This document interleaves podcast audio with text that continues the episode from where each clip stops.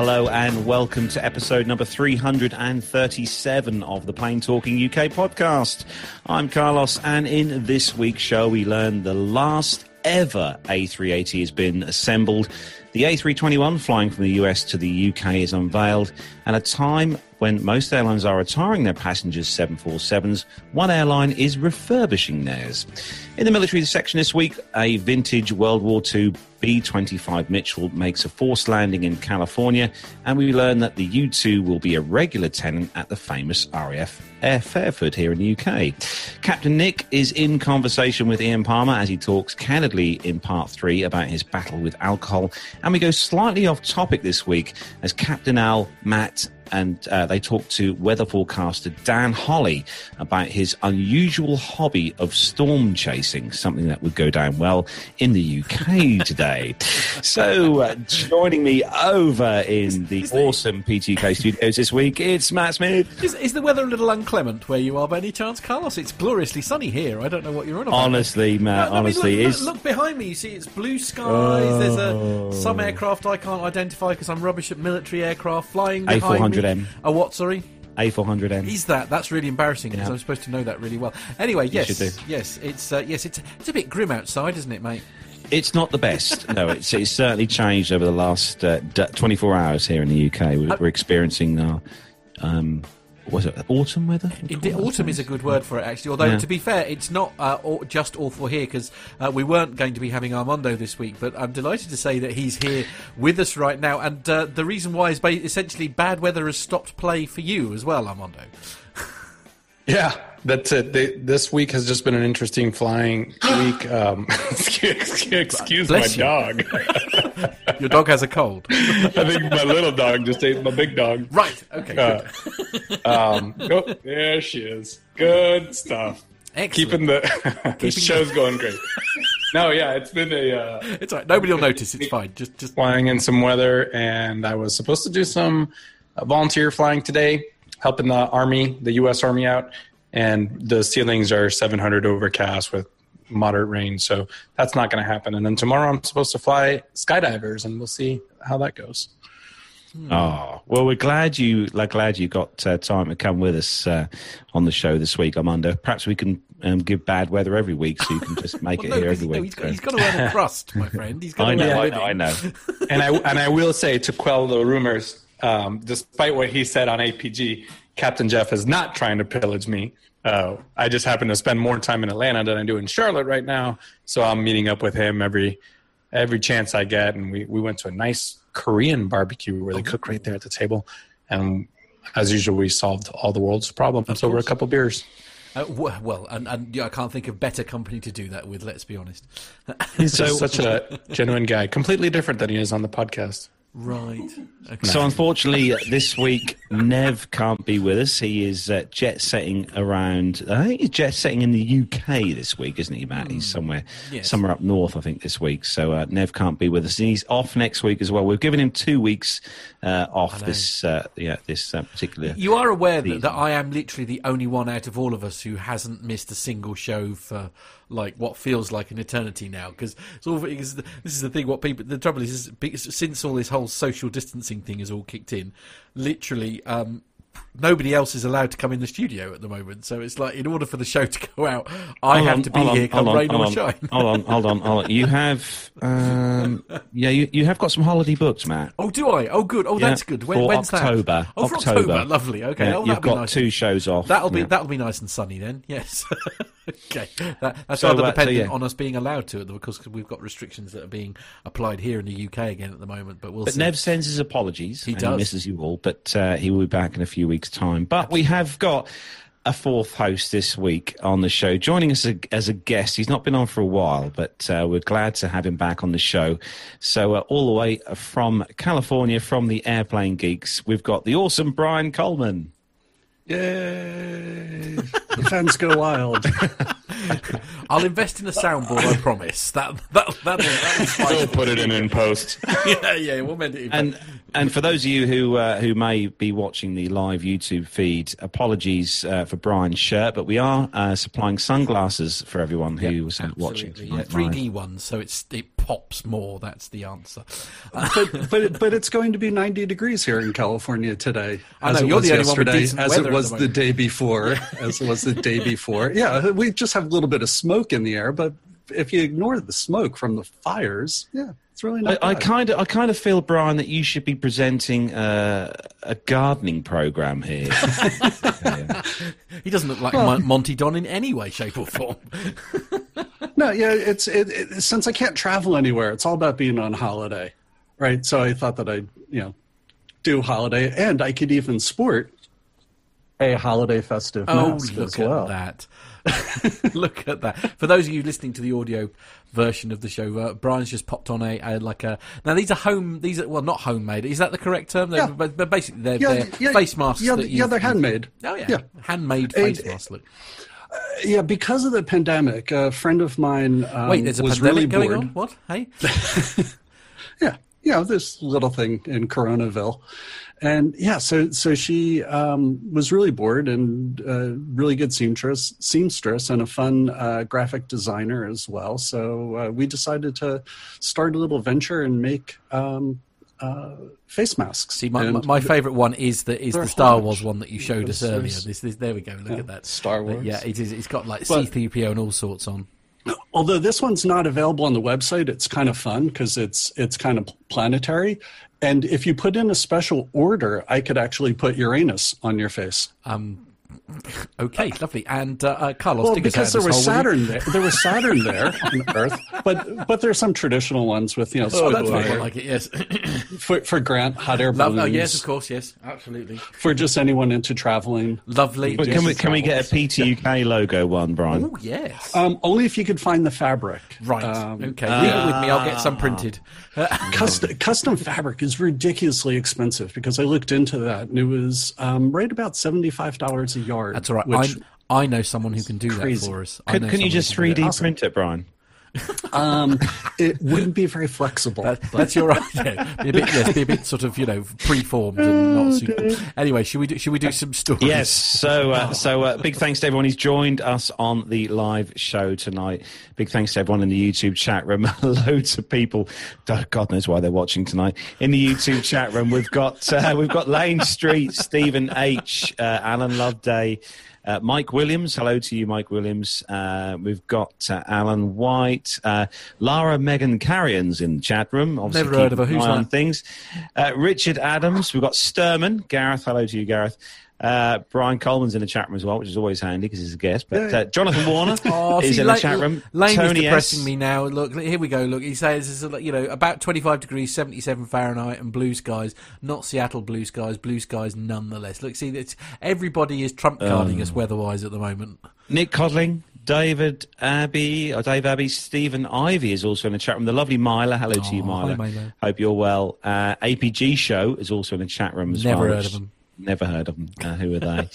uh, so big thanks to everyone who has joined us in the live YouTube chat room this evening. Don't forget, if you're listening to this show as an audio podcast and you want to see what the crazy things that happen in the uh, YouTube week. show, go take yourselves over to YouTube, don't look us up, Plane Talking UK, and don't forget to subscribe and click on the bell icon to be notified when we eventually go live each Yes, week on a yeah. Friday night. If we don't get any tech issues like we did tonight, which is why we were late starting. We all Anyway, had tech yes. issues. It's all it's brilliant. We shared the love, shared the tech issue. That's the one.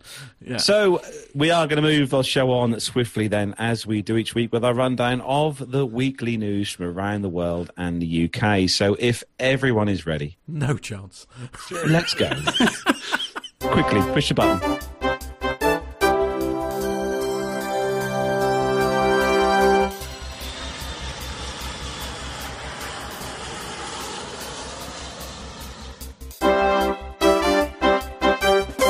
So, kicking off this week's first news story is on the simpleflying.com website, and it's the end of an era. So the final A380 has been assembled. That's it, guys. That's all, folks. The final A380 fuselage has been assembled this week. The assembly marks the end of an era as the A380 program draws to a close just 15 years after the aircraft's first flight. It shouldn't come as a surprise that the A380 assembly line is slowly drawing to a close. After all, we've all known about the end of the A380 program for a year and a half now, with some A380s, as we know, already being retired. In February, the Simple Flying website reported the final A380 fuselage had made the journey to Toulouse. Uh, well, now the fuselage has finished its initial construction. This means that Airbus Manufacturing Station 40 is now out of work. There's still a bit of work to complete uh, this on this aircraft, as many parts have to be installed on the particular airframe itself.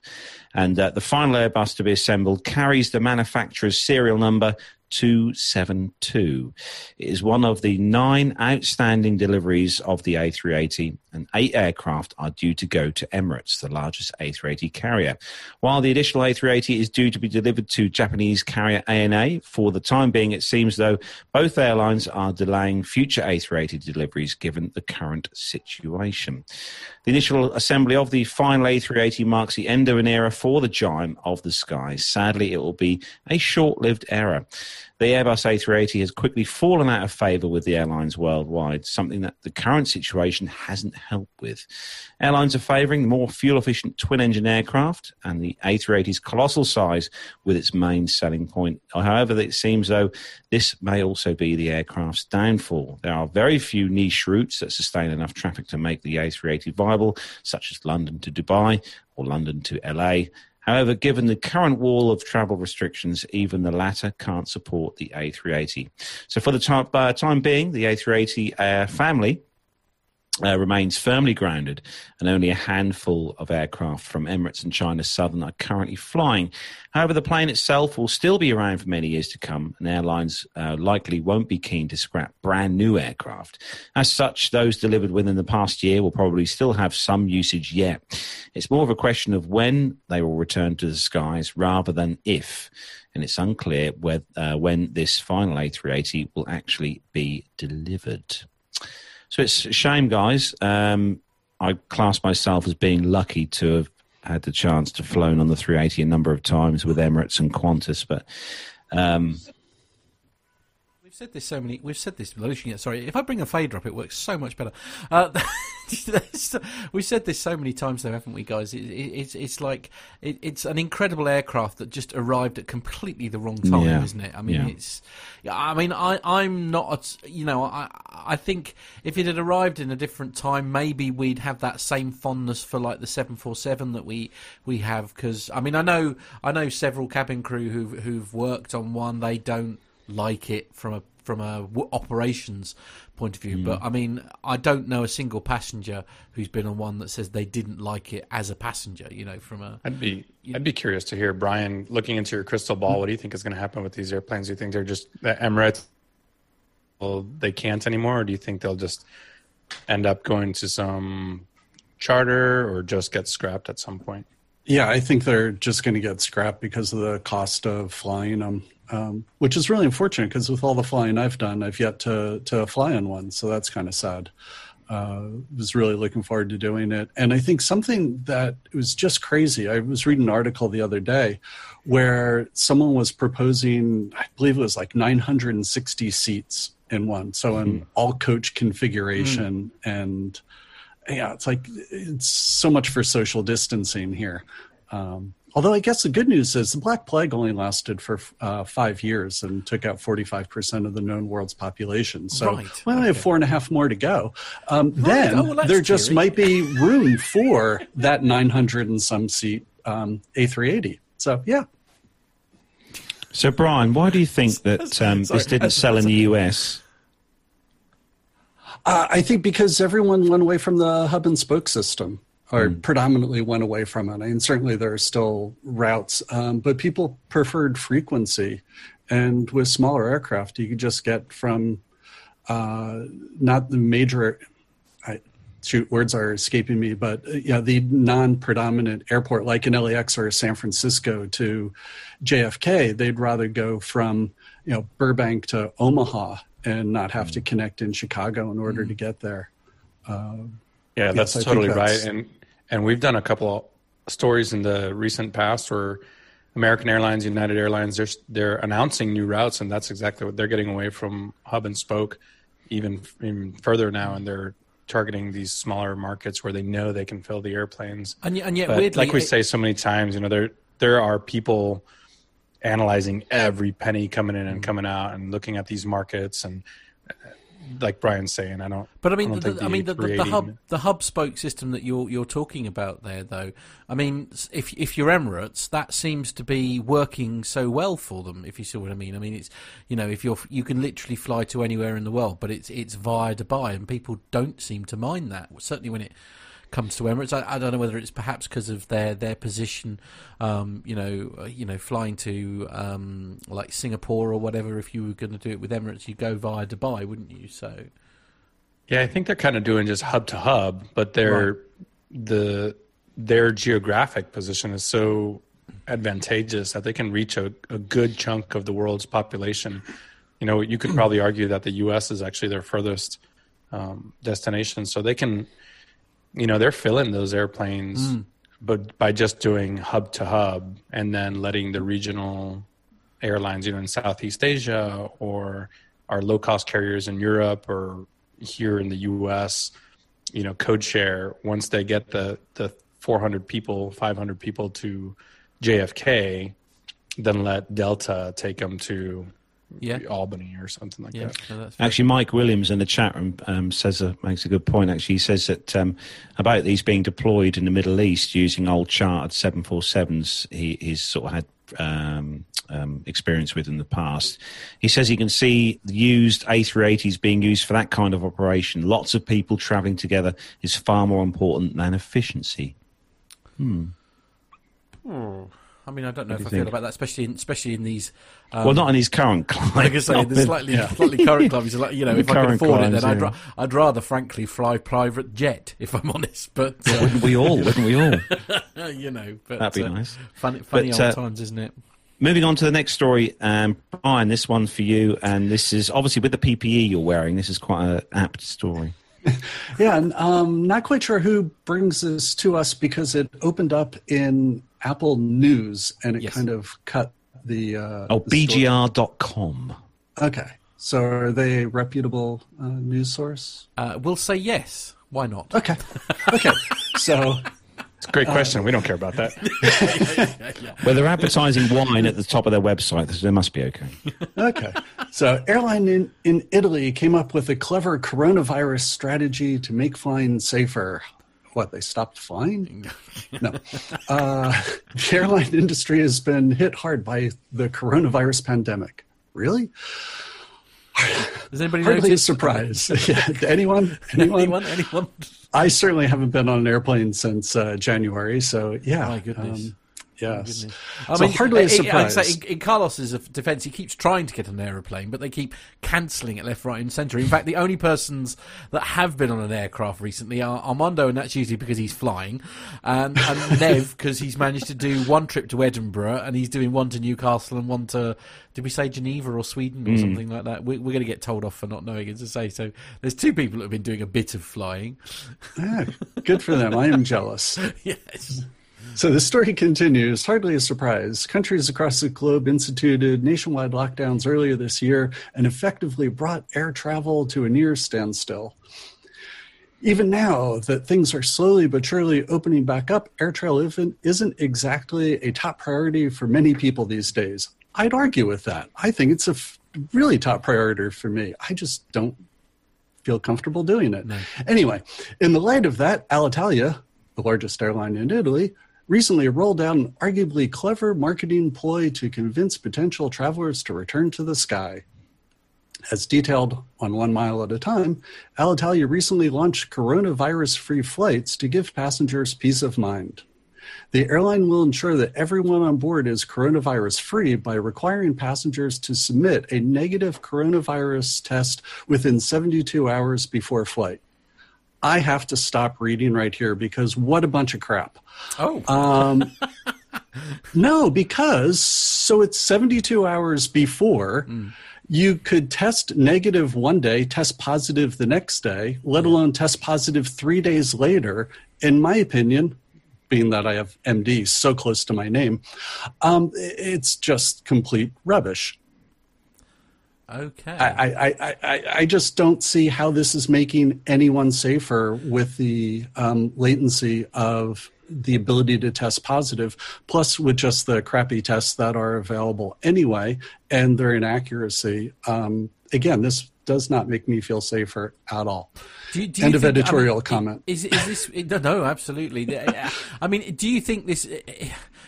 I won't say. Well, I'm going to say the word publicity stunt, but perhaps that's not quite how I mean it. I mean, is it? Is it it's one? marketing spin. Yeah. Well, I mean, is it one of those things where it's an attempt to try and look to make people feel better? I mean, do you think that's what it's thinking? Well, this is our Yeah. idea. We think this is how they'll solve it, and you know, and it's you know, it's, I- Yeah, but it.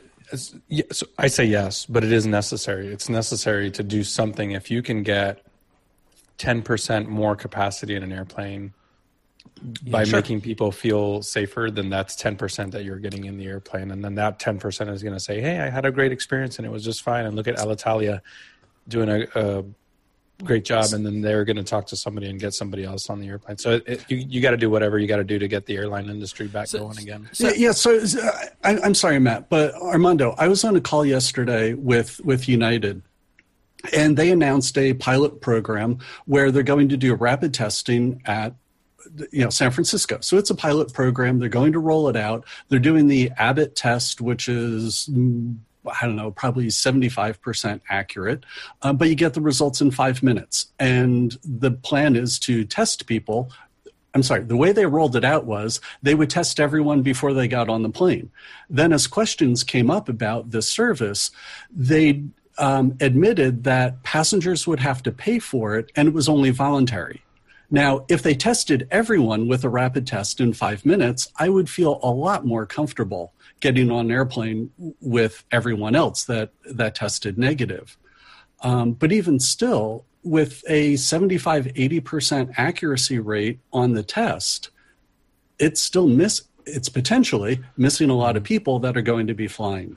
Indeed. Yeah, In I, fact- I certainly agree with you. There's, Um, there's some comments in the chat room actually, which I'll just run part through with everyone. So, I mean, Stephen H is saying that it gives you marginal more security if you're bothered by it. They probably still have to have a mask and no snogging with strangers rule, which I think is you know, sound advice for sort of life in general, perhaps.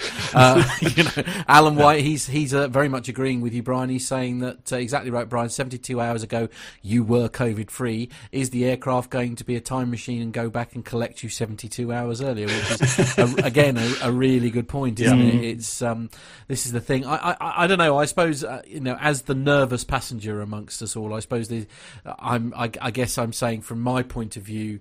I, I guess I, I suppose it's it's it's an attempt to try and make passengers feel better. I mean, the, the thing is, is I mean, I guess this is going to be a very unpopular opinion perhaps here, but uh, maybe given what's going on at the moment, maybe we shouldn't be flying. Um, you know, but obviously, you know, indus- the the industry needs people to be flying. I mean, we don't we, we don't want these these beautiful aircraft to all be grounded, you know, for any longer than they have been already. Frankly, um, you know. Yeah, but- I don't. I don't think anybody would argue that the the safest. If you want to be safe and Yeah. you want to know that you're safe, then then don't fly.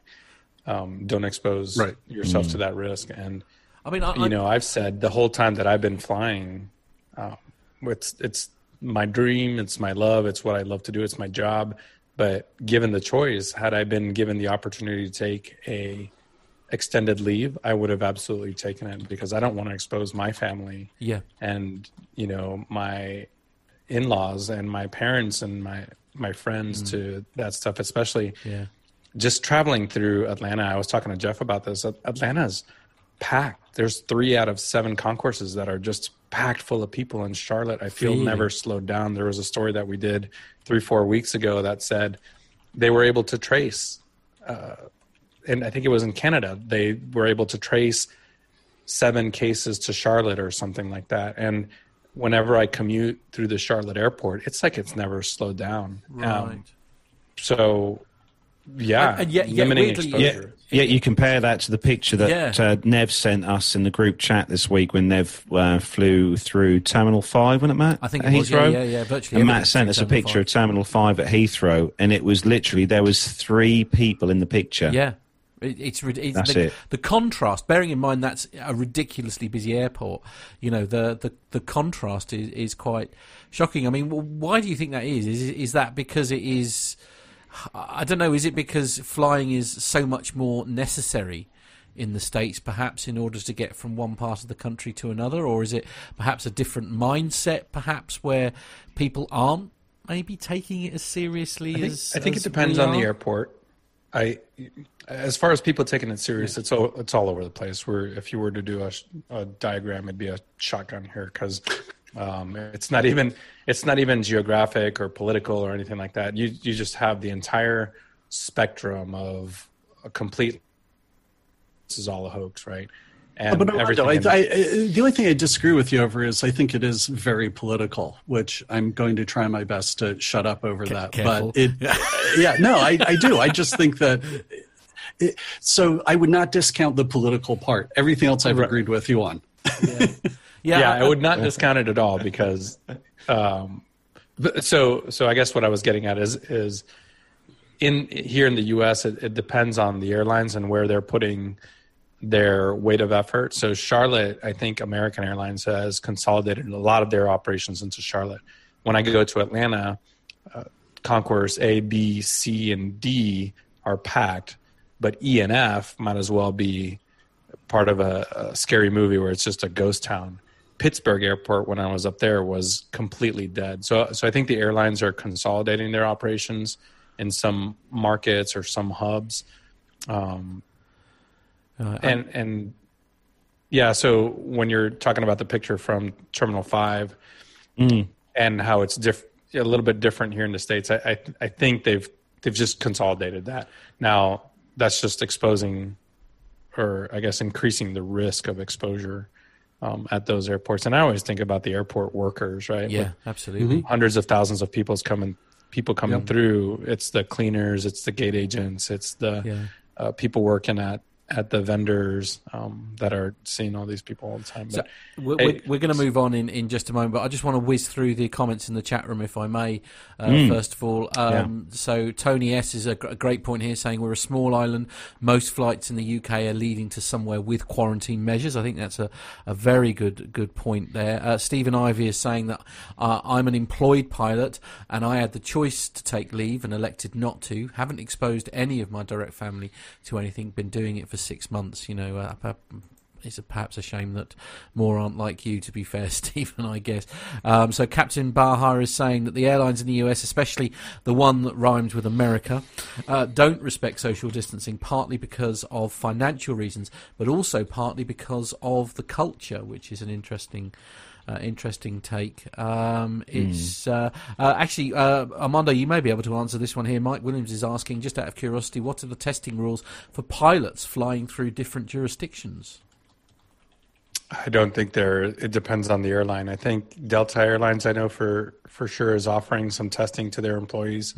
Uh, my airline, nothing. There's no requirements for testing. There's no uh, mandatory testings or uh, documenting negative results or anything like that. So I think it just depends on the operator. Indeed. And the last point before we move on is just from uh, Alan White saying there's so much confusion here in Europe at the moment regarding safe countries, quarantine areas, and around the un- unsubstantiated dangers of air travel, hence the lack of bookings in Europe, which I think is a, another thing. I, I, this is the thing, isn't it? I mean, people are going away on holiday and then it's being changed, isn't it? It's like Yeah. they'll, they'll be away on holiday and suddenly the rules change, and they're all frantically trying to get back to the UK so that they can escape having to quarantine for, for two weeks. Because let's be honest, most people can't afford the quarantine, isn't we we were, as you know, Matt, we were due to Yeah, fly to yesterday um, for the air show this weekend in Malta, which has obviously all been cancelled. You know, we were due to fly yesterday, and we, we could have still, you know, even though our EasyJet flights from Southend were cancelled um, because EasyJet pulled out of Southend, we could have rebooked with Ryanair and flown out to Malta um, uh, today on a flight today out of Stansted for just the same money. Um, but you've got that issue where, had we have gone out there, Hmm. I would have had to have taken uh, next week off work, the week af- week Yeah, after off work, and the week after that off work. Hmm.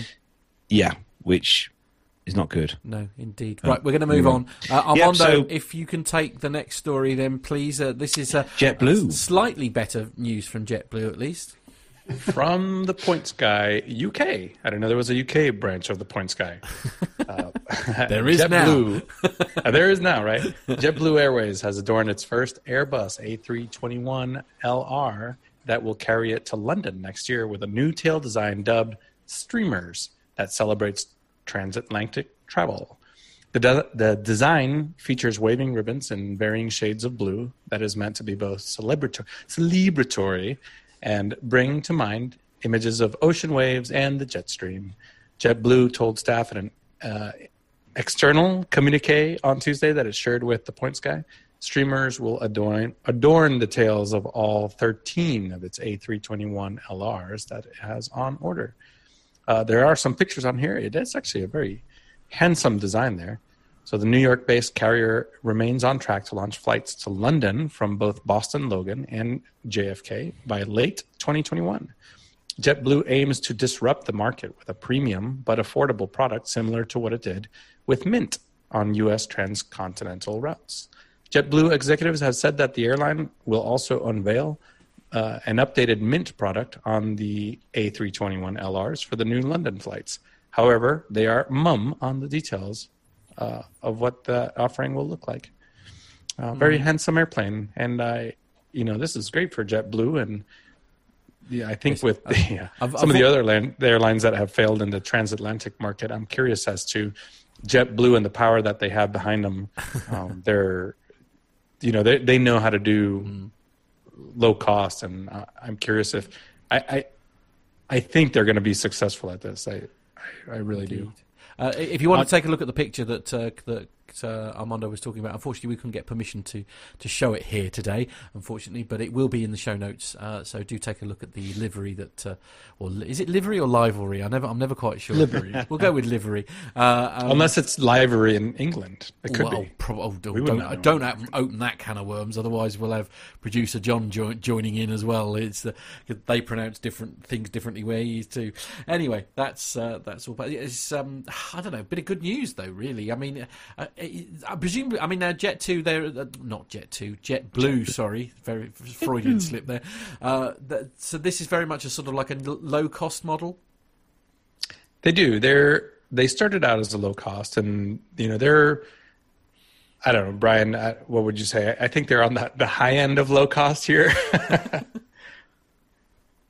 uh, still got a little red microphone, Brian. He's on mute. Sorry, not anymore. yeah, I, I I don't think there is such a thing as a low cost airline because when you look at all the fees that they add on, um, it ends up being just about the same price anyway. So certainly Spirit and Frontier, um, you can get uh, very expensive um, end of trip totals when when when you finish. So. And certainly the uh, LA New York their minted service is is I think quite competitive with with the Legacy three. So no, I, I actually wouldn't consider them a, a low cost airline. Yeah, I wouldn't either. I they I think try to sell themselves as a low cost, but Yeah, but they're I, not. I really like the JetBlue product. I I like flying on JetBlue. Um, I think they're just a, a great great little airline. Yeah, when I've flown on them, yeah, they Lane saying you're supposed to think, spend money here, uh, which I think is probably a good idea, isn't it? Certainly, that's Ryanair's model without question. Uh, Yes. that's the object that they go down. Uh, okay, uh, Carlos, I think the next story is with you. Yeah, this one is on theguardian.com and um, casting my mind back to earlier, well, blimey, quite a few years ago now, probably about 15 years ago now, when I first took my first flight uh, in a light aircraft when I started to learn. And le- landing at uh, Norwich Air- Airport, which is not too far from me and Matt here, on a on a proper uh, runway Is that the really expensive cup of coffee? Is that? yeah, is that, right? was Yeah. uh, a really fantastic experience for someone who's normally used to landing at small, light, you know, small Mm. GA kind of aircraft airports around the area. But um, this story is the little planes that could. Sydney Airport opens up to hobby pilots during the pandemic. So the scarcity of commercial flights landing at Sydney Airport has been a disaster for airlines and workers. But for hobby pilots in Australia, the pandemic has provided the opportunity of a lifetime. The quieter than usual runways mean that private pilots have been given the chance to land at the international airport for the first time.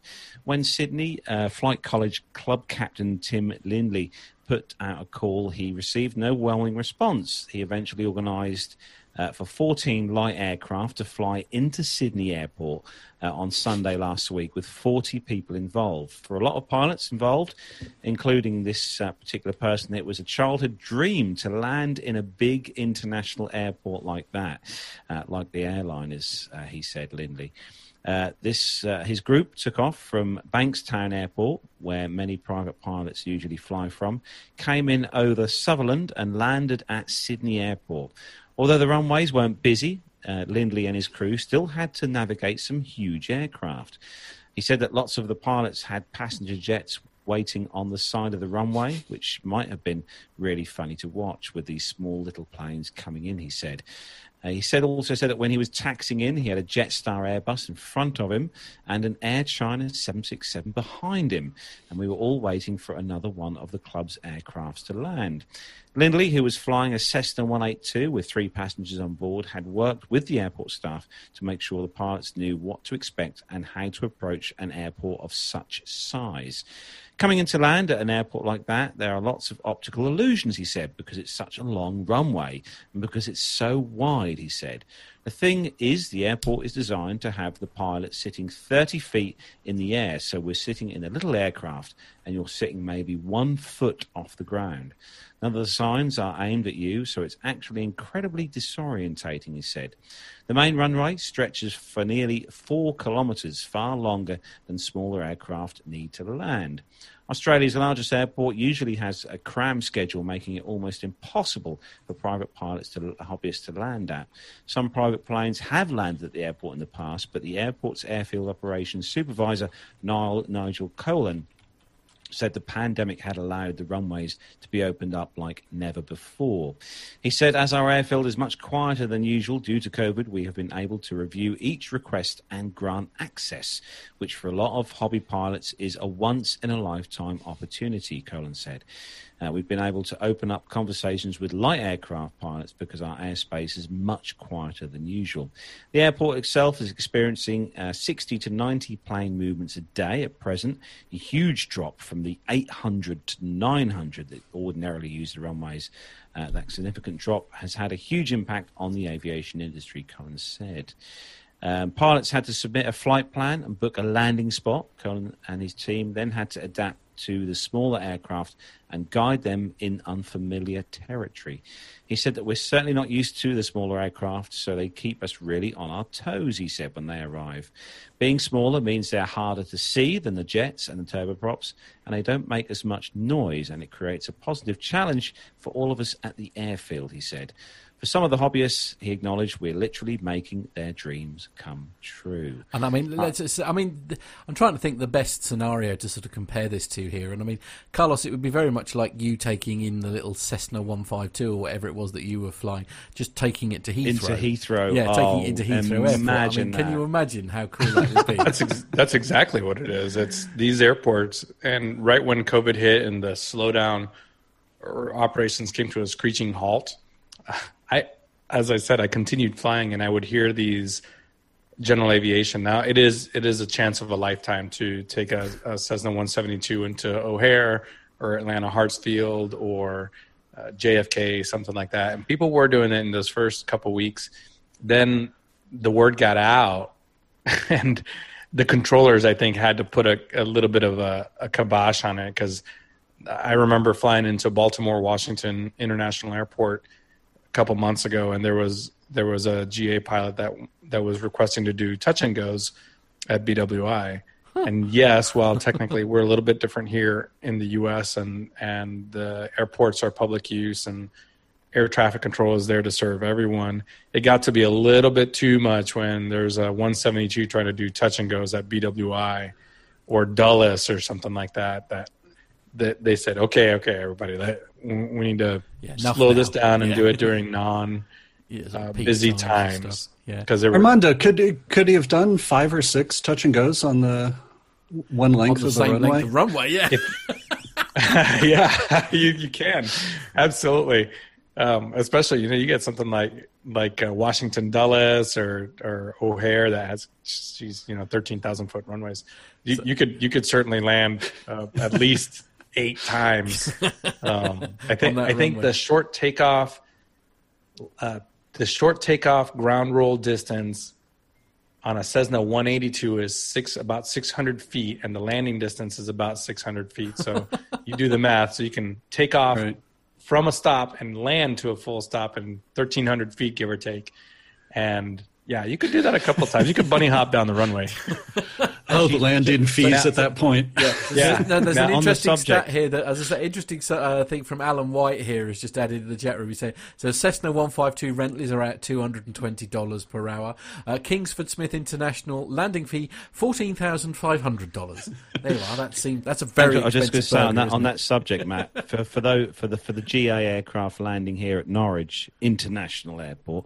Um, Is that Norwich, London? Norwich, London, yeah. Um, you're London, looking, you're looking yeah. at uh, around about 27 quid for a landing Oh, fee right. for that, That's which works affordable. out around about 34 US dollars for a landing fee uh, here at Norwich Airport. Yeah, I'm happy that that these guys got an article published in the Guardian. I I would be curious to hear what the Airbus pilot and that 767 pilot that were behind him. Exactly. I mean, that's that's quite that's quite a separation required, presumably for, and also all jokes aside, bit of a potentially a bit of a nightmare for ATC as well.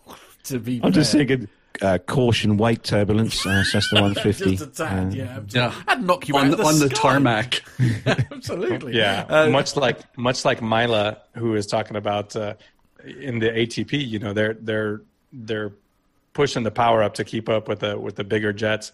I fly a Pilatus into these airports, and I'm doing the same thing. We're always, I mean, we are full power within company limits to keep basically a, a 767's minimal approach speed, and those controllers are fantastic at working us in there.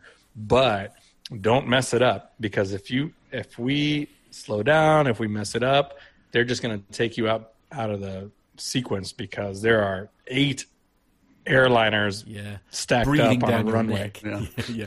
and I- they're I- being you know and i think captain al was talking about this but they're being metered all the way from their destination so if you're talking about an arrival in atlanta that aircraft is being told what speed to fly when let's say he left chicago so somewhere over indiana he's already being told hey slow down to 2 250 slow down to 280 or speed up because he's getting sequenced in to arrive one hour later. If if anybody ever gets the chance to go to an air traffic control center um, or air route traffic control center (ARTCC) and see the metering person, it's like it is literally the Matrix. It is just Is it? uh, these stacks of aircraft falling from the top to the bottom bottom of the monitor, and that's where those slots come in. So I- I'll be honest. I don't know if I like the word "falling" uh, in, in that scenario. I'll be honest. Uh, water but- waterfalling. It's a Waterfall. Yeah, waterfall. Yeah, that sounds less threatening. Let's go with waterfalling. Um, uh, Amazing. I, I mean, I remember. No, I, I controllers remember in, amazing. in our. Um, I think we, when we were chatting to Adam uh, ages ago, and and because that because um, was it Flybe still had a route that flew into Heathrow with the, is it their little Yeah. Dash Eight? Is it a Dash With Eight? the eight, uh, yeah, the Dash Eight, yeah, Yeah. Q400. Get me, yay! Blimey, Matt, you stopped me. See, I do listen sometimes, uh, but I seem to remember you saying it. You know, uh, he was saying actually rather enjoyed the challenge, and and uh, you know, he was saying a lot of that. You know, the the Flybe pilots were really good about trying to get out of the airspace as as quick as possible. Actually, Richard Adams is saying in the chat room here uh, that Southampton always encourage GA visits when they do the AO, AOPA tower visit, but seventy pound landing fee plus handling plus parking really limits limits the amount of people who actually take them up on it, which I'm not surprised about. But anyway, um, fascinating subject. We should probably move on to the moving swiftly story. on to the next story, Brian. This one's again with you. This is another another COVID story for Oh, you, Brian. dear. Yeah, why? Yeah, why did I get all the COVID stories today? Not like I'm Be- opinionated because we know you'll this. comment on them. That's why. Armando, what is that? That? Sorry, I was distracted. oh, hello. What are you up to, Armando? This this is pilot. This is my impression of Mila. This is pilot Barbie on a Pilatus. Right. Okay. If you're listening to the audio podcast, sorry. Yeah, yeah. I, I would say go and look it up on YouTube, but don't bother. Uh, Quite distracting. quite distracting. Yes. Anyway, you stop Brian's flow there. Honestly. So airline, airline airline workers, Brian. Why are they so amazing? Yes, from, from Business Insider, airline workers have lower rates of COVID 19 than the general population. Again, ask a biased person, get a biased answer. The airline CEOs say it's proof that flying is safe. Let me scroll to the rest of the article here, since I just inserted my opinion. So the, the coronavirus spreads when people are in close quarters for extended periods of time, breathing the same air with little space between them. So you might expect airplanes to be the perfect environment for the transmission. But some surprising data from airline workers show that it's not the case. In fact, flight attendants and other airline workers have had lower incidence of COVID 19 than general population. Can I stop and comment now, or do I have to say one more paragraph, and then you can then you can Okay, let thank you. All right. Okay, so acco- acco- according to airline executives and union leaders, that's a sign the safety measures airlines are taking on airplanes are having an effect. Okay. All right. Now, and now, before you explode, off you go. Uh, So when Deep- you deep take breath. a look at all airline workers, you're talking about all the maintenance people that are being factored into here as well. So they're not just looking at pilots and flight attendants. And when you're a, a maintenance worker in in a a, um, a hangar, your exposure to people is significantly less than a flight attendant. So if you want to make an accurate story and use accurate numbers, use a reasonable, valid population of people. Bri- Brian, Brian, are, are you suggesting that there's a slim possibility that statistics are being manipulated in order to highlight something that may or may not be financially beneficial to an airline, aviation slash industry type thing? There, there are two. Th- if if anyone looks up my I like how we my res- over that and moved on. Yeah.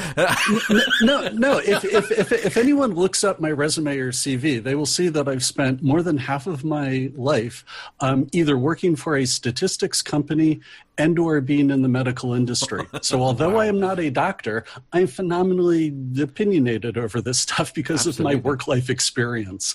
So yes, um, I, I as I started when when I read the article, if you ask a biased person, you're going to get a biased answer. when you ask CEOs if it's safe to travel, I believe they are going to say yes, it is, and they will manipulate the data any way possible to to have that.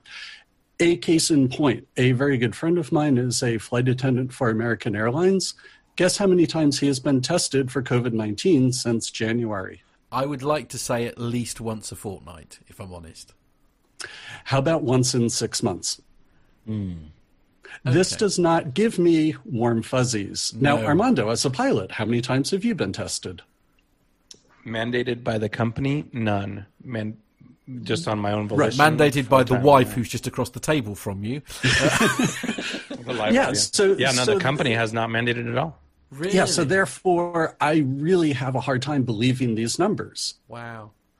Yeah, I Yeah, mean, I mean, so- if, I mean, if you want to put it in that sort of, you know, sort of line it up like that, I suppose yes, it sort of nonsense is the entire article, really. I suppose, isn't it? Yeah. Actually, I mean, again, th- th- this is.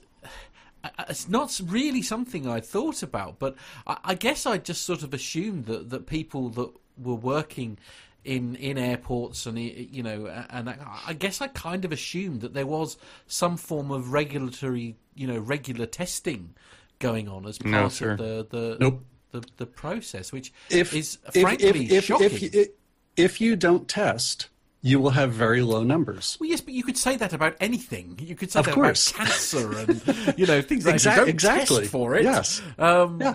Yeah. wow. Therefore, you don't have it if you don't test. Okay, that's um, yeah. I'm, Yeah, I'm, so- losing so the warm fuzzy feeling all of a sudden. No, okay, but but but here's here's another bit of maybe hopeful news that I'll inject into the conversation Oh. here.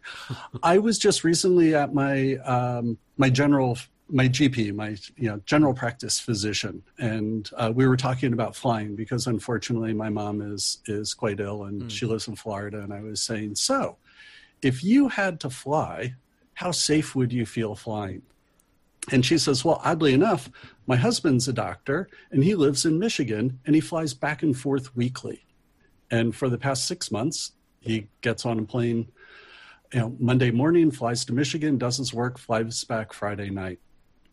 And she said he wears an N95 mask on the plane, does not have anything to eat or drink on the four and a half hour flight, wears another mask and a face shield on top of that, gets an awful lot of funny looks from most people, but he feels totally safe doing that.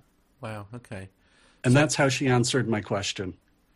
So yeah, so I mean, I, I suppose uh, that what the lesson we can take from that story then is essentially there are um, sort of self-regulatory things that you can put in place if you like to absolutely minimise the the risk that you can get. I mean, actually, all jokes aside, hang on, because I I got this for the bus driving, but I can't. I can't wear it because one of the problems is here. Sorry, this is going to work terribly on the radio, I know. But I actually bought myself one of these. Ah, Um, goggles which- with a face goggles, shield thing. basically like goggles or glasses because I can actually wear them over my glasses. You're steaming up, Matt. Well, You're and, steaming thi- up. and this is the problem, you see, because as a professional driver, and I, this would be the same for pilots and everything Matt, as it's well. foggy. Put your as fog I, lights as I breathe out, of course, I, I, it's immediately fogging up. Which, from you know, if you're a professional driver in charge of 52 other people's children, this is a serious issue where the the, the thing is is is fogging up. So. Uh, yeah, so I mean, there, as you say, but I suppose as a passenger, you could just put up with it, couldn't you? Really, and that would minimise that that you know it's minim, you know I suppose you've got to do what you need to do to, in order to feel safe, and if that doesn't work for you, then you you don't fly, I guess. Yeah, and I also think that if you had a mask on or a bandana or something covering Yeah. your, your mouth to direct the the moisture from your air downwards from the plastic, and the temperature was regulated between the plastic and the ambient temperature, um, and, and and that that you're exhaling, it, it would fog significantly Brian, are you suggesting less. there's but- an awful lot of hot air coming out of my mouth? Is that what you're suggesting? or just people in general? Fair enough. Anyway, we could go on about this subject for ages and ages, I know, but and we're rapidly we're rapidly next munching uh, through next our time. story, Matt, and um, this this one is uh, we obviously we've covered green stories. We haven't. In fact, we've. Hmm. hopefully fingers crossed on Monday. We've got a, we've got a fascinating interview, hopefully lined up uh, to talk about a, a, another example, not a million But miles this away this is another uh, regional size plane, Yeah, isn't it, Matt? Absolutely, yes. So I'm going to bash through this as quickly as I can. AIN Online is the website, and the headline is Heart unveils electric propulsion system for the ES-19 airliner. So Heart Aerospace on Wednesday unveiled the electric propulsion system that will power the ES-19 regional airliner.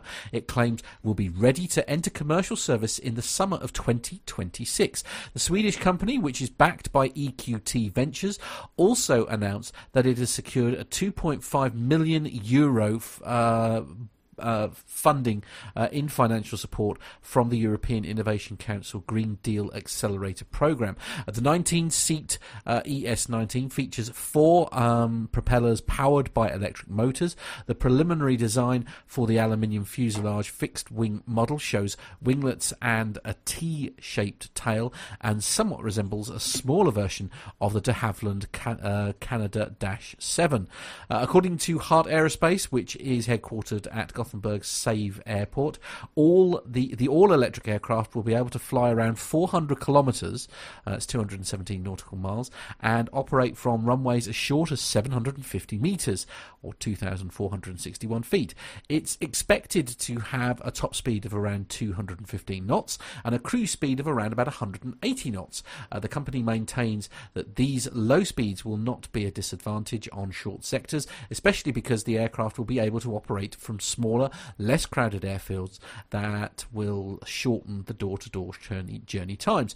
The company was formed in 2018, initially as part of the Electric Air Travel in Sweden, the ELISE project, and funded by the country's uh, Vinnova Innovation Agency, along with several other undisclosed backers. Its engineering team uh, includes veterans of almost 70 aircraft programs, including Bombardier C Series, the Honda Jet, and the Zunum uh, Aeros electric aircraft. Uh, testing has already begun with a ground based prototype of the complete propulsion system, and a 20% scale model of the aircraft is due to start flight tests uh, before the end of 2020. The program plan calls for a full scale prototype, which will be quite close to the series production design to start tests in mid 2024. The aircraft will be certified under the EAS or EASA, sorry, I learned that last week, EASA CS23 standards. The manufacturer is in the early stages of applying for design organisation approval. Heart has developed its propulsion system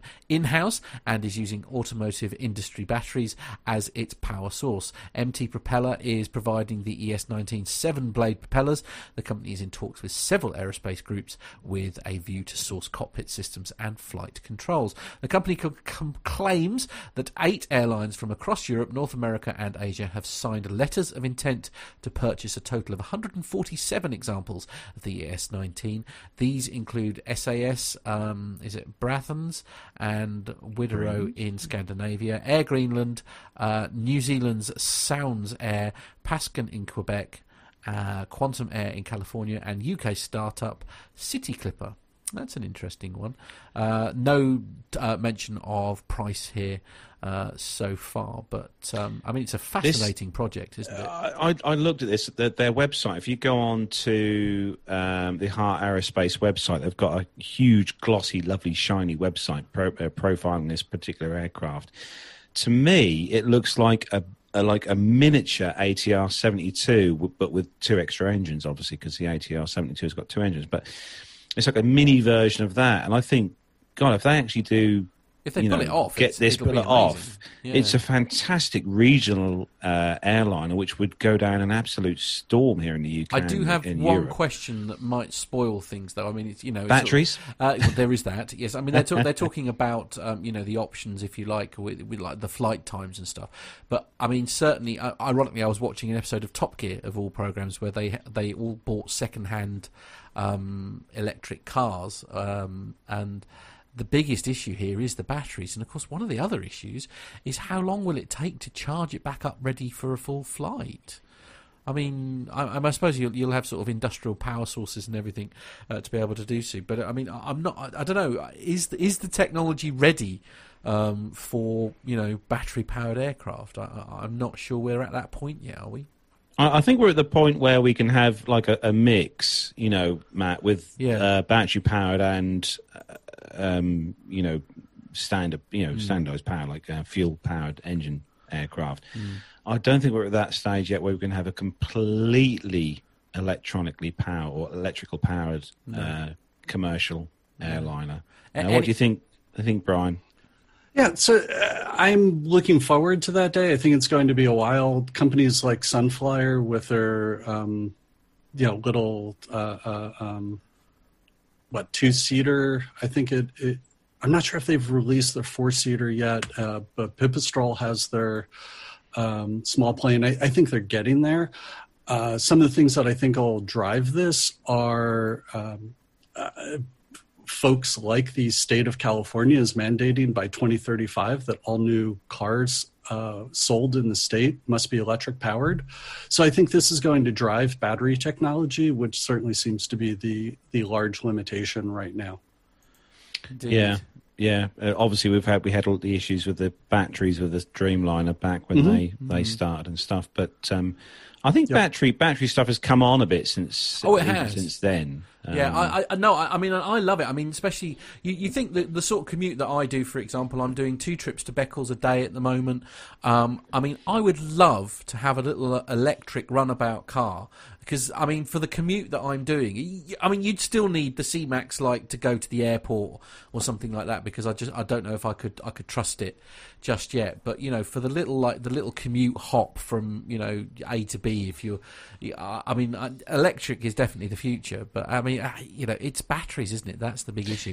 Actually, right, but Matt, even if it was, I'm, I'm, I'm sorry, Carlos, but even if it oh, was gas electric, right, where you had some sort of a gasoline engine to get you the rest of the way, just in case if something happened or True. something to supplement the batteries, I, I yeah. think that's a nice bridge until the infrastructure is worked out, because of course you need charging stations yeah. everywhere mm. in order to support this. Uh, I, I, I heard actually on the news this morning going back to cars, but where Porsche now has a fleet of trucks that will go around and charge. And they said the truck itself has enough battery capacity to charge 30 cars wow. in a rapid charge scenario. Well, of course, so, uh, taking it back to aviation, of course, I mean, the, you know, the aircraft that this, this, um, you know the aircraft that it, the airports that it, these aircraft are flying into, of course, will no doubt have the infrastructure already in place for rapid charge, etc. Mm. Before, I mean, presumably they'll make sure it is in place. Richard Adams does make a good point, though, Matt. That mm. uh, especially for us in the UK, there's no infrastructure in the UK for those vastly increased power demands: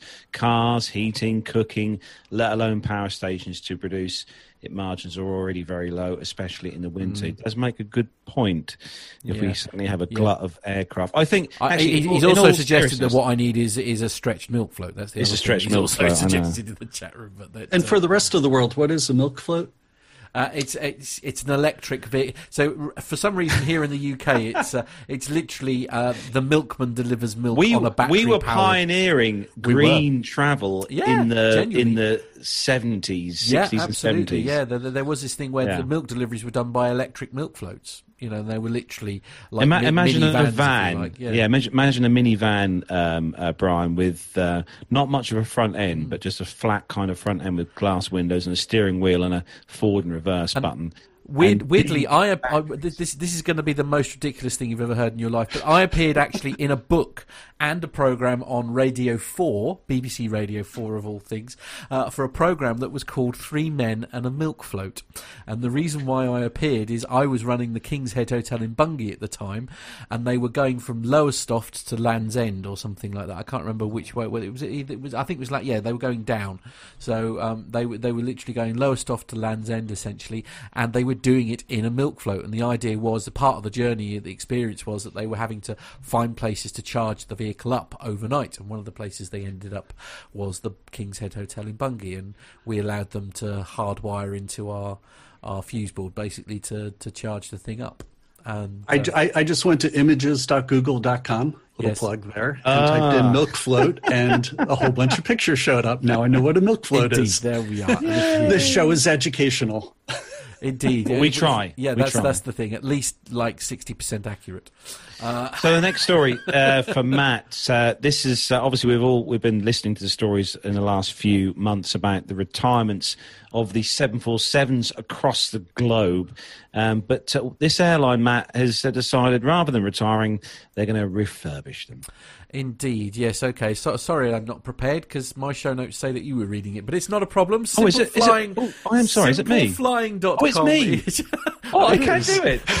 I'm ready if you like. It's all right. I've got it. It's fine. Simpleflying.com. Uh, and uh, it, it, the headline is Airline uh, Iran Air refurbishes one of its Boeing like 747. That's fine. It's fine. You, you knock yourself out. Uh, you can have my military story. How's that? Uh, oh, love you too. Iran Air has reportedly refurbished one of its Boeing 747 planes.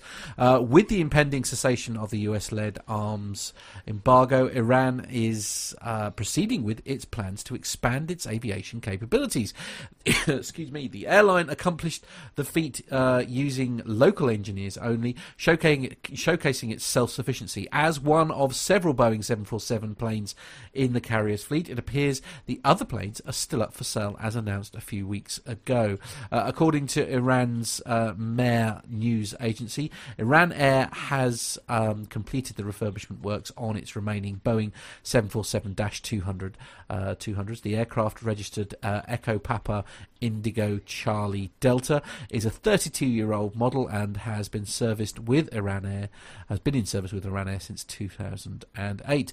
The refurbishment project is the first time in six years that the airline has conducted repair works on its Boeing 747 fleet.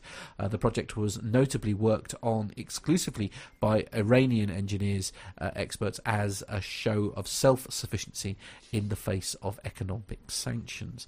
Uh, foreign engineers and carriers are reluctant to do dealings with Iran Air due to the embargo. In a statement, Iran Air said, nevertheless, with the efforts of Iran Iranian engineers, we have been able to carry out all repairs. With uh, Iran Air's mammoth $9.5 billion Boeing 777X and $25 billion Airbus orders seemingly dead in the water, the airline may be exploring more economically viable options, including more refurbishment projects. Uh, so what will they use the 747 for? According to the airline, this particular 747-200 model is intended as a cargo-only plane. Uh, Tehran um, claims the a plane has already made vital contributions to the nation, transporting aid uh, during floods and flying crucial supplies to the to fight the uh, sorry for the fight against COVID nineteen in the near future, Iran Air has claimed that the plane will conduct uh, flights to and from the UAE. That's uh, quite a bold claim, isn't it? Uh, plans for Iran Air's other 747 planes look less promising. While they have been uh, put up for sale, most experts speculate that they are too old to ever restore to working order again. Instead, they are likely to be to use their be used for their scrap value and taken apart. With a number of rare models in their 747 fleet, aviation enthusiasts will be sad to see them go.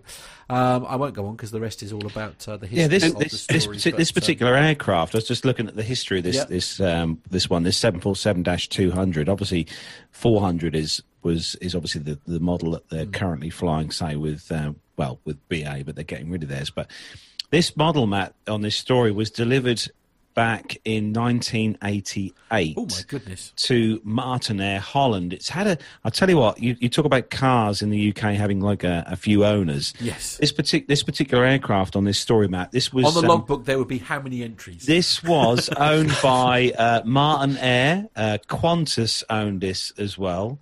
Uh, Singapore Airlines, they had a little stint with this. ATC Airlines had a little go with this. Wow. Ank, Ank Air had a go with this. And then Iran Air got this back in 2009. But um, this actual aircraft first flew in, or first got delivered, I should say, to Martinair Holland in um, um, September 1988. wow. So yeah, this uh, yeah, 32 years old. Uh, this particular I mean, aircraft. I don't know. I mean, that to be honest with you, in the coaching world, that's not enti- that's not an unusual number. To be honest with you, but then you know, it's like most of these things. If they're well maintained from day one, then they don't. Mm. You know, they don't perhaps deteriorate like most vehicles. I mean, you know, it's only really the tech that gives away the age of the vehicle, if that makes sense. Yeah, these um, these seven four seven dash two hundreds, Matt. The um, if you the, the 400s that were all well versed in that BA um, have flown and BA Airlines. They have uh, two, obviously two um, pilots on the flight deck, a, a first officer and a captain. Um, but these Dash 200s actually have a third um, spot, Matt, with a flight engineer. So you have your captain and your first officer at the front, and just behind them to the right, if you look inside the flight deck, you've got a big engineers panel, which uh, they control all the fuel and the engines and all the various controls. That, that's like a three a three pilot crew. In effect, Wow. on these Dash 200s, yeah. So, Gosh. And, Quite old. and I bet all the other ones have already been cannibalized for Yeah. parts, even though That's they say they got that that they, the they, they, Yeah. they anticipate to cannibalize them. I bet they already have. yes, absolutely. it's, it's testament again, though, to the 747. Look, guys, this, this Yeah. you know, 1988, this, this they've done still- still incredibly going, well. it? Yeah, absolutely. So, Brian, uh, you've got the next story, and this is a bit of a good news story, especially Yeah. for this particular toddler. Yeah, from Gizmodo and staying in that part of the world. Uh, baby born on a flight to London gets lifetime uh, ticket from airline, which is kind of a cool story when or cool headline when you read the beginning of it. So a newborn baby will get an early taste of what it's like to navigate the what what it's like to navigate the fine print in airline agreements. A woman gave, haha, it sounds like a setup to me. A woman gave birth on an Egypt Air flight from Cairo to London last week. The company says her child will receive free flights for life.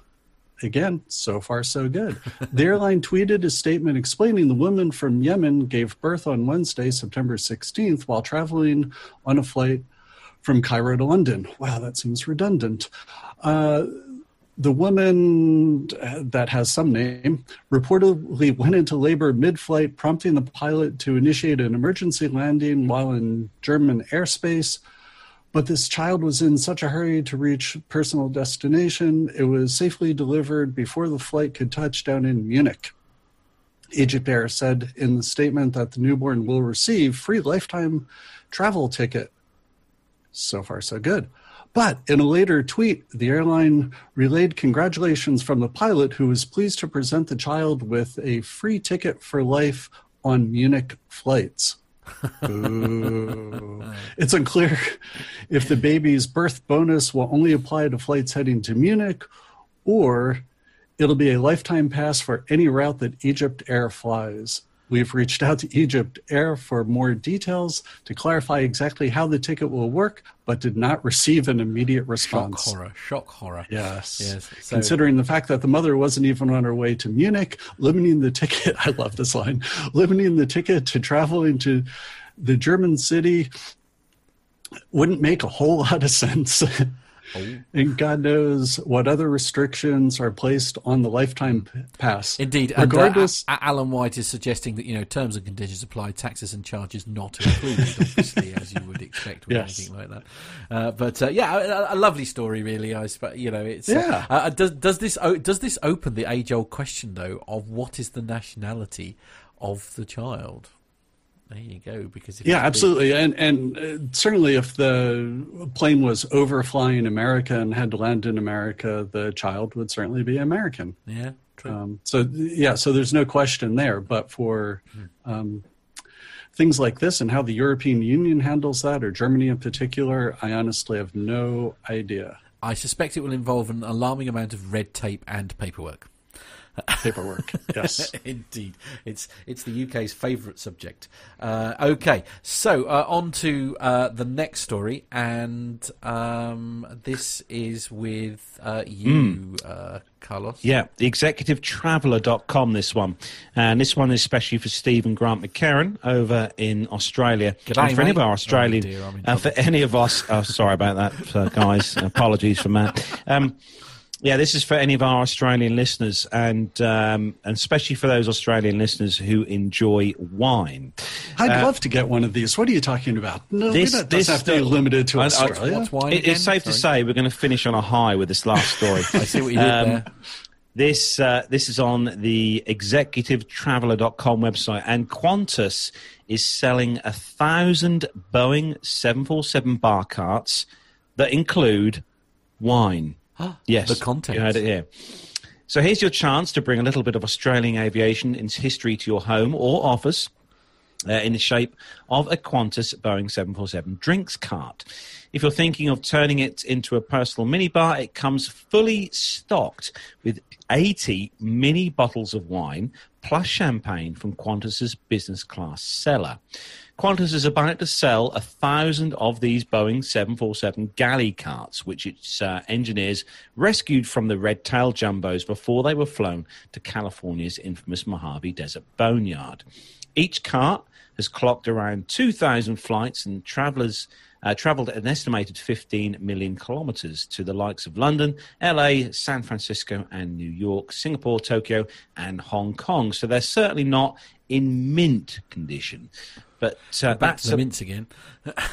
yeah, but that's uh, just part of their unique character and part of the story they tell.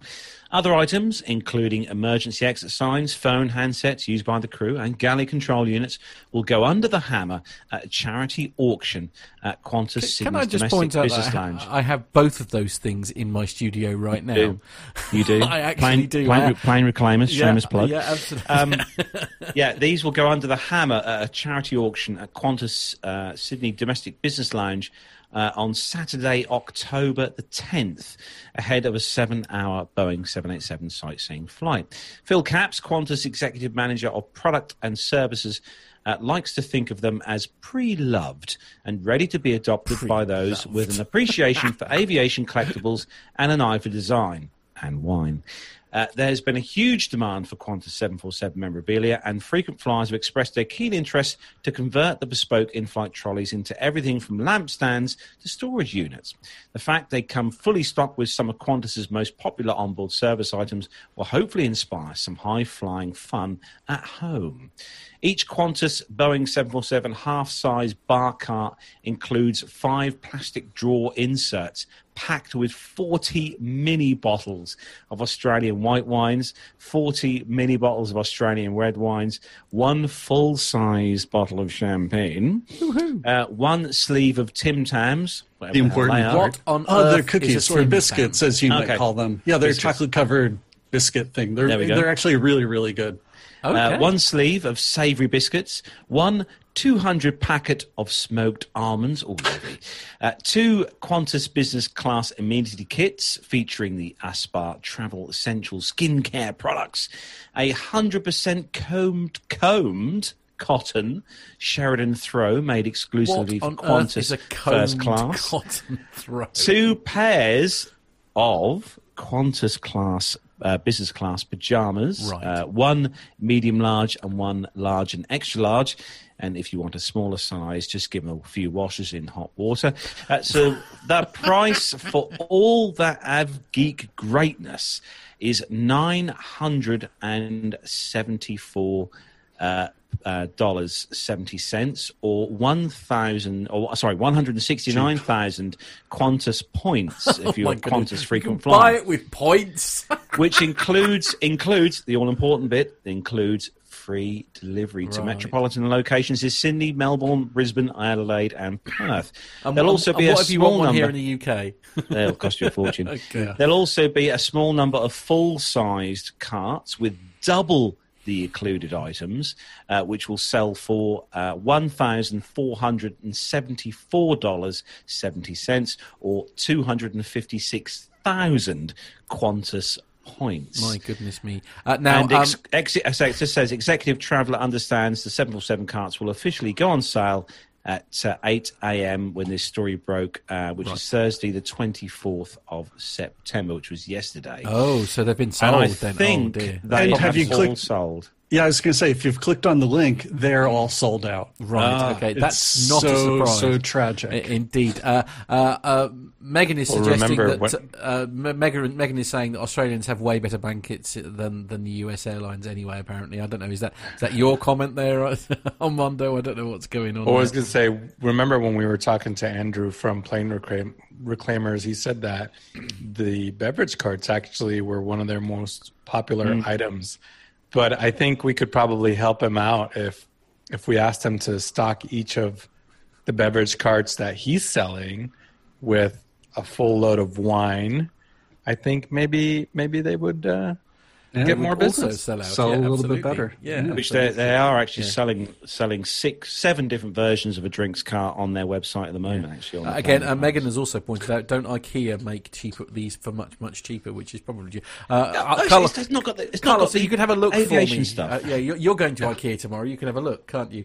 Uh, Um, Monday, Monday, we're going Monday. Well, Monday, Yeah, my apologies. Uh, Jonathan Warner is very excited. He said, "Finally, uh, wine and biscuits. Finally, a good commercial story." That's Armando. Very. uh, that's um, that's uh, uh, Jonathan Warner very excited. Stephen has suggested that it seems to have everything except for a cuddly toy in the. Uh, In the choices there, it's quite quite a list. It's um yes, uh, I guess I have to choose my word carefully because the live audience that I have in my house is my my wife, but I would totally spend a thousand bucks on this. you're, you're brave. Oh my yeah, okay, lovely. If I could roll around, I could roll around a 747 Qantas 747 drink cart around the house.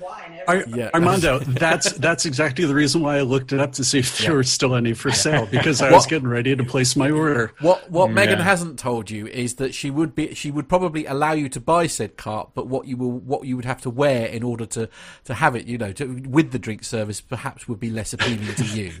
Uh, Well, yeah, I would have to. Can I? Can you, Matt? Just can you hope it's point, warm. Point That's out all what uh, Matt. You got to just point out what Lane Street says in the chat room. There does the flight attendant come Does with the it? com- yeah, absolutely. No, well, in this case, Armando does. That's it. You know, the first. that's, uh, I I am going to because, as Brian said, I'm I'm ever the optimist. I will take that as permission to also buy a Qantas 747 business class seat that we could put in the office, Right, And then she can get the full experience, Right, Right. Then she okay. can sit in the business class seat. I'll come over with the drink cart. I'll, you know, And then what we'll do is we'll, what we'll do is we'll we'll we'll we'll ship um, uh, Owen over, who's a fully qualified uh, trained, yeah, fully qualified and trained uh, flight attendant to, to, to you know for, for the full experience. Uh, Jonathan Warner. Jonathan Warner says in the chat room. Top story for today. Armando is now a single man after buying a 747 car. I suspect Well, there may be a little truth in that. Yes. Carlos, after Gemma leaves you because you bought an airplane window, Good point. Good point. maybe we could just move into a flat together in North London. or something. Armando. I think uh, Ra- Racon has uh, officially stolen it, saying that role play role play there at its very finest. Anyway, we'll move on before we get to get into. Oh, the I know. controversy. Wait, wait, wait, Matt. Matt, before you move on, I can actually answer the question over combed cotton. Right, please do. Yes. Being in the fabric business now, it's something that I know that I never would have known previously. Right. Uh, so, so combed cotton, uh, they they process it before it goes through the um, the weaving machine, so it's actually Oh. softer. Yeah, you get all the fibers to line up in the same direction. Well, Yeah. there you go. You see, every day A- is in fact a school day. Uh, a better quality cotton. better quality cotton. There we are. well, that's a, that's a, what a marvelous place to end the commercial section on to. Yes. Uh, Carlos, uh, we've got uh, part three of something very special coming up next. We have, yeah. For those of you who've been listening uh, to the show over the last couple of weeks, now we've been running a series of interviews with Ian Palmer, and uh, this also is with a video so you can uh, watch as well. But this time, it's part three of uh, Captain Nick's fascinating interview with Ian Palmer as he speaks candidly about his battle with alcohol.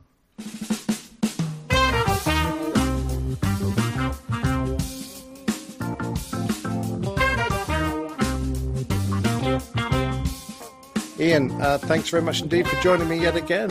Uh, it's a great story, and uh, I'm really enjoying it. Oh, brilliant! Well, it's great to great to be back, and uh, it's great to be talking about um, aeroplanes. Oh, absolutely.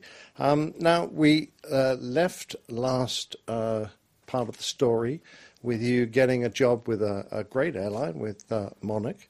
Um, and you realized uh, after a while, though, that you uh, still had a, a drinking problem. Um, and I think you acknowledged now that that definitely needed fixing. How did you accomplish that? Okay, so I was flying a lot.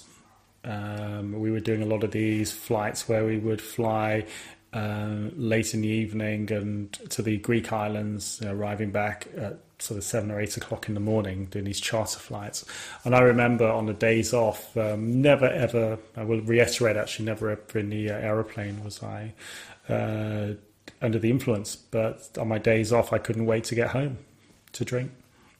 So I'd get home and I would be fairly out of it. And so I clearly knew in very short order that something wasn't quite right. I had several, um, I had a few relationships around that time. Um, nobody would stick with me, of course. Why would they? Um, everybody ran a mile. I started losing friends. Um, and around this time, my parents, uh, well, firstly, my father was diagnosed with, um, but he had um, fairly uh, type 1 diabetes, so he was quite sick with that. Um, my mother then was diagnosed with uh, ovarian cancer that had spread to the bowel, lung, and stomach, so that was stage 4 cancer straight away. And my father then, uh, very quickly afterwards, was diagnosed with pancreatic cancer. And I remember seeing my father on the Sunday night in hospital when we were told that he may not um, survive um, uh, the rest of the week. And we were by his bedside on that Thursday evening, and he died on the Thursday. And again, I didn't feel anything. I had no emotions. Um, carried on, and this was 2010. Uh, England were playing in the World Cup. Um, very remember it very clearly against the USA, and I remember watching a football game with my mum then in um, in a hospice, and my mum died. We were, the only thing I can say is that we were by her bedside, and this was very shortly after my father had died. My mother died. so she two, died. Two enormous tragedies. Two enormous tragedies uh, in, in, very close, in very short order. Yes. So it was. I mean, I remember take. I remember pushing my mum in a wheelchair on oxygen to my dad's funeral. Golly. You know, so that was truly the worst experience I think any human being could go through but, emotionally. But not something you were able to process. Nothing. Well, I wasn't able to process it, and probably uh, more importantly for uh, somebody who suffers with this condition is I was unable to control it. Wow. And that was the issue. And it's a control. There's a control element to the um, alcoholic condition. So I then thought this was great because I didn't feel anything. Why did I think it was great? Because it gave me the opportunity to drink more and everyone would feel sorry for me. I wasn't at work now. I decided to withdraw from flying. Mm-hmm. Um, so this was happy days for me. I could now just drink as much as I like because I, no one was going to bother me. That's how sick this illness gets. So I then did take up with a young lady who I knew from my childhood, and uh, I always wanted to. I kind of always had designs on her. I think for from a young age, and I um, I totally messed it up. Uh, she had a kid, and I was awful. Um, but I wasn't flying around this time. But she suggested that perhaps you need a bit of help. I was terrible to this lady, and I went to see my GP, who um, clearly knew what was going on, but he had written these um, sick notes basically to say that I was off work with stress. And this was when it really started to take a hold.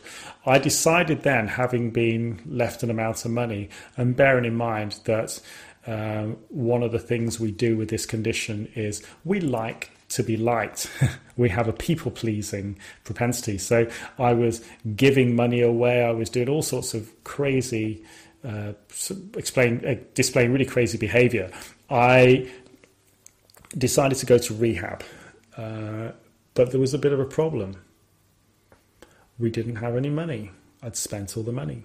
Oh, Lord. So how was that going to work? Um, so I thought, mm, I'm going to have to have a loan for this. And I was starting to get a bit more serious at this point, realizing that we're getting backed into a corner. And um, my and accountant friend was uh, an executor to the will. And he rang me up, knowing that all was not well, and said, Oh, we've um, found some more money in a pension fund which your parents had. And in order to go to the rehab, the cost of the rehab was £14,000 for 28 days. Now, bearing in mind that the ego was still rife at this time, so I couldn't go to any old rehab. It had to be the Priory Clinic. Uh, because that's where all the rock and roll stars went, of course, wasn't it? Oh, so I thought it was really course, screwed yeah. up thinking. So it was £14,000. Uh, how much do you think was left in this pension fund, which the accountant found for me? Well, I'm going to guess exactly 14,000. Exactly 14,000 pounds. Wow. Yeah, exactly that amount. Is that odd? It's strange. Now, this was the first thought that maybe something else was happening. Now, I'm not religious or deeply religious, but I'm very spiritual, and I've realized that, you know, there's something greater than me controlling this whole situation. I got away with so much during that time, and I was so lucky to get away with my life because remember, this condition takes everything and will eventually take you. So I came out of the rehab, and the first thing I did, because the ego was still rife, I decided to test if they'd actually properly fixed me. So I celebrated with a bottle of champagne. now, if that's not screwed up thinking, then I don't know what is.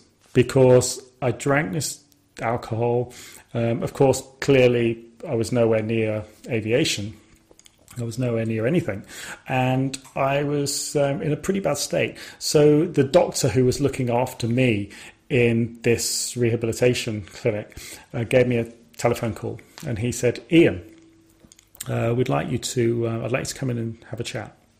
So the first thing I did was um, I was drinking liters of water, thinking this would hide any sort of alcohol or drug test. Uh, I had a shower and I remember trying to clean myself, but I was really hot and clammy and in a real state. And um, I was quite bloated and really. So I went in a taxi and I remember throwing, getting a taxi driver to stop and throwing up. And I got to the rehab and the specialist, uh, the doctor, uh, consultant, sorry, who was looking after me there, um, he said, Ian, sit down, we need to have a chat. And this was the turning point because he said to me, and he didn't know whether I was flying or not, but he was aware that I had a license to fly an aeroplane and I was effectively off work with stress. And this is the way you mislead people with this illness. Um, you know, you, you lie to protect the illness. So I said to, he said to me, Ian, you have a choice. You can either stop drinking and fly aeroplanes, or you can continue to drink and die. Take your choice. Now you've got two weeks and you need to tell your employer exactly what has been happening. Or you can go to the CAA and explain what's been happening. Because if you don't, I will. And that was a like a almost like a mallet over the head and I was thinking at that time, and this is how screwed up my thinking was. I was wondering how I could manipulate the situation to get this get a gagging order over this person. Um, so I was speaking to a solicitor friend. He said, "Yeah, it might be possible," but not realizing this was the guy that saved my life. yeah, not, I can understand looking back on it now as this was the bloke that really was the catalyst to make you mm. realize how awful the situation you were in had become. Yeah. And what I will say is around that time, I should say that just before my, um, just after my parents had died and just before I had this experience of, um, I had changed employer. I decided to get away from um, Monarch, um, and they obviously are since uh, no longer exist, to join um, Acme Airlines, the company that I'm with now and uh, they were well considering i was the new boy i couldn't have wished for anything better because i went to the union and i said look i've got a bit of a problem and they said it sounds like you've got a bit of a problem and they said well we need to uh, well there is a drug and alcohol policy in place as there are with any employer worth their salt um, there'll be some sort of drug and alcohol policy. And so my union uh, went to my employer and said, one of your pilots has an issue. And they said, oh, right, okay. Um, and he would like to, this is the most important thing. This is the most important thing is that he would like to self identify that he has an issue. There's a very big difference between self identifying and being caught. because if you get yeah. caught under the influence, that's instant dismissal if you get if you self-identify and say I've got a problem, then uh, certainly with my employer, and I certainly know for most well, every major airline in the UK, if not Europe, would have a duty of care then to say, okay, because they recognise under the World Health Organization that this condition is an illness, they would then do all they can to help you. And what they did, which I will forever, be forever grateful, is they gave me a second chance. I oh. went to rehab for a second chance, and this time I meant business. I joined the uh, rehab, and what was interesting, there were seven people then on this. I thought it was a course. I thought that I had to graduate, and I um, a couple of people left, and out of everybody that was on that course um, in that rehab, uh, one of them was quite an affluent businessman who has been sober now um, for the same amount of time, and he's gone on to be to do really well in business. And uh, but everybody else has since died from this illness. You're joking. The other five people are dead. Wow. No longer with us. So I consider myself to be really lucky. And this wasn't a priory type uh, posh rock star rehab. This was a gritty, down to earth rehab where they also meant business. And if you didn't abide by their rules, you had consequences, which would be to clean a room, even clean a toilet. It was all about humility and instilling in you all that had been lost through my career in um, misleading people, in you know having a lifestyle which was totally incompatible with my career. That's a remarkable thing to have to undergo, uh, Ian. Uh, how do you look back on it now? I look back at it and I thank we have a an expression of well I thank my higher power, which yes for me is God, but doesn't always work for everybody um, in that sense. But I thank my higher power that my life today is not different. Absolutely. It's massively different. Oh, it's right. like it's a different world. It's a different world that I, you know, now reside in. I um, I haven't had a drink for uh, eight years almost now, and do, and do you know what, Nick? I have no desire to drink ever again. Um, we have an expression. It's a bit like recoiling from a hot stove. You kind of burn yourself once. You don't go anywhere near it a second time. And now, for me, it's about passing the message on to other people. Um, and I'm sure maybe some of your listeners and viewers will identify um, that, yeah, it doesn't take a brain surgeon to work out that um, I'm part of a fellowship, and that fellowship is very close to the front of the telephone book. Yeah, I, I understand. And uh, the um, the requirements of being a member, as it were, uh, are the oh, you certainly have embraced uh, the opportunity to help others. Yes, because we have a really lovely expression, and that is, I can only keep what I have by giving it away, by giving it away, by helping other people, by sharing what we call experience, strength, and hope. Um, and I think BALPA, I was reading in their newsletter recently, their magazine uh, called The Log, that actually this illness is, um, you know, 5% of people actually in the world who who suffer with alcoholism show outward signs of it. Ninety five percent of people are hiding this. You, know, you would never know. You would never know, and they probably don't even know them know themselves. So it's a devastating, devastating, devastating condition. One from which you never ever properly recover from. All you can do is arrest it. But what I will say is that today I have a life beyond my wildest dreams. And what does that mean? Well, it doesn't mean that I've won the lottery and I'm driving an Aston Martin and I'm now chief pilot of Acme Airlines. Not at all. What it means is I now have serenity and I'm now happy with my life and I'm grateful. I have gratitude. So, um, if, is there any advice you can offer to those who are thinking that they might have a problem? Absolutely. Uh, the first thing you have to do is acknowledge that problem. You have to say, Yes, I have a problem. Second thing you do then is you ask for help. And you will find that, as I said, I was astonished the way, the moment I admitted this issue, the way everybody came running. Now, remember that this is it's a condition that you manage. Um, but today, I have a whole new circle of friends. I don't relate at all to the way I was. I'm in a new relationship, which I've been with Kirsty now for five years. And she says to me, I could never imagine you drinking. I could never imagine you being the way I described.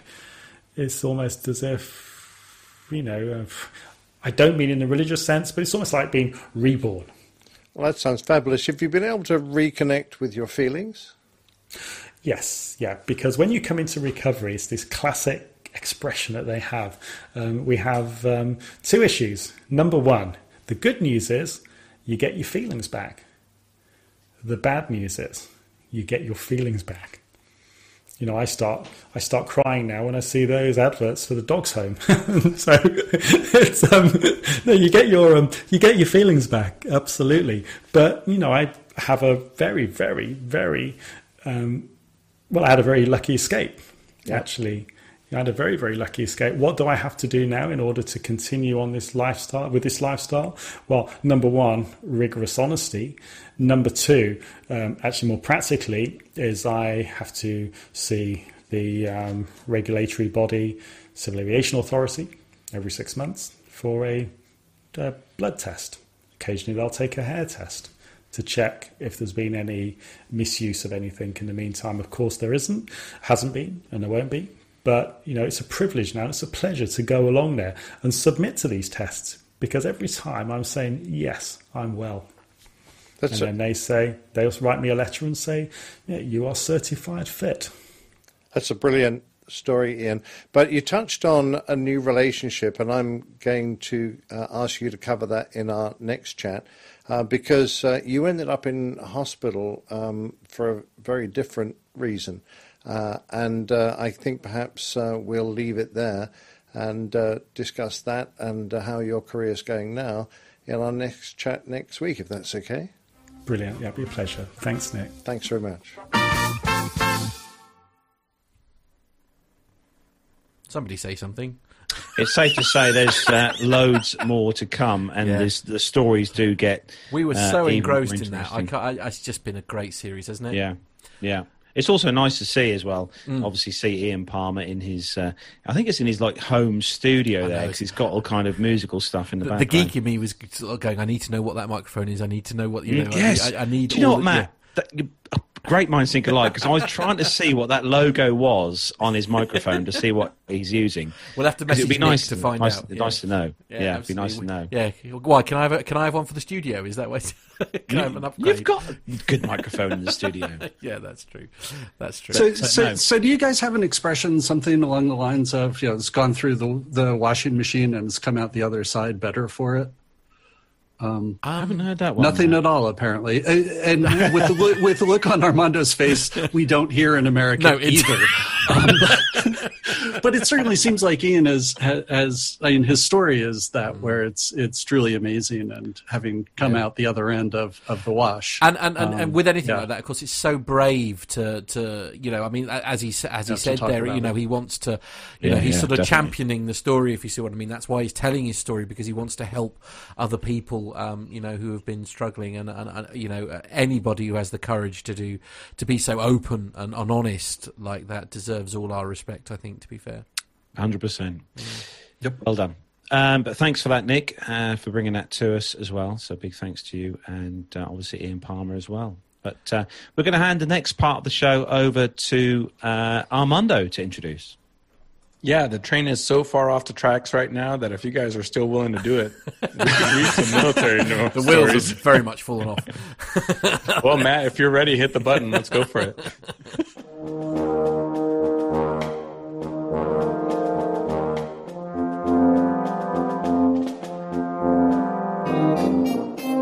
There's a bunch of pictures with this one.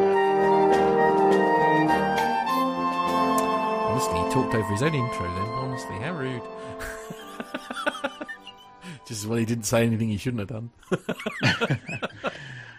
All right, so this first military story, uh, I know that the guys over at APG talked about it, and Juan Brown did a short video on this one too. But uh, uh, B-25 Old Glory um, crashed in California. The crew is is fine.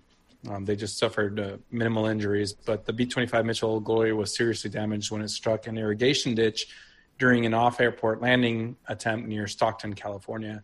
Uh, three crew members on board were injured. Two were taken to the hospital, but fortunately, all are all injuries are non-life threatening. So, Old Glory is a North American B-25J Mitchell built in 1944. And as I learned from Juan Brown, this aircraft actually did serve in, uh, I believe, in the Mediterranean in World War II. So it's a, a true veteran of, uh, of World War II.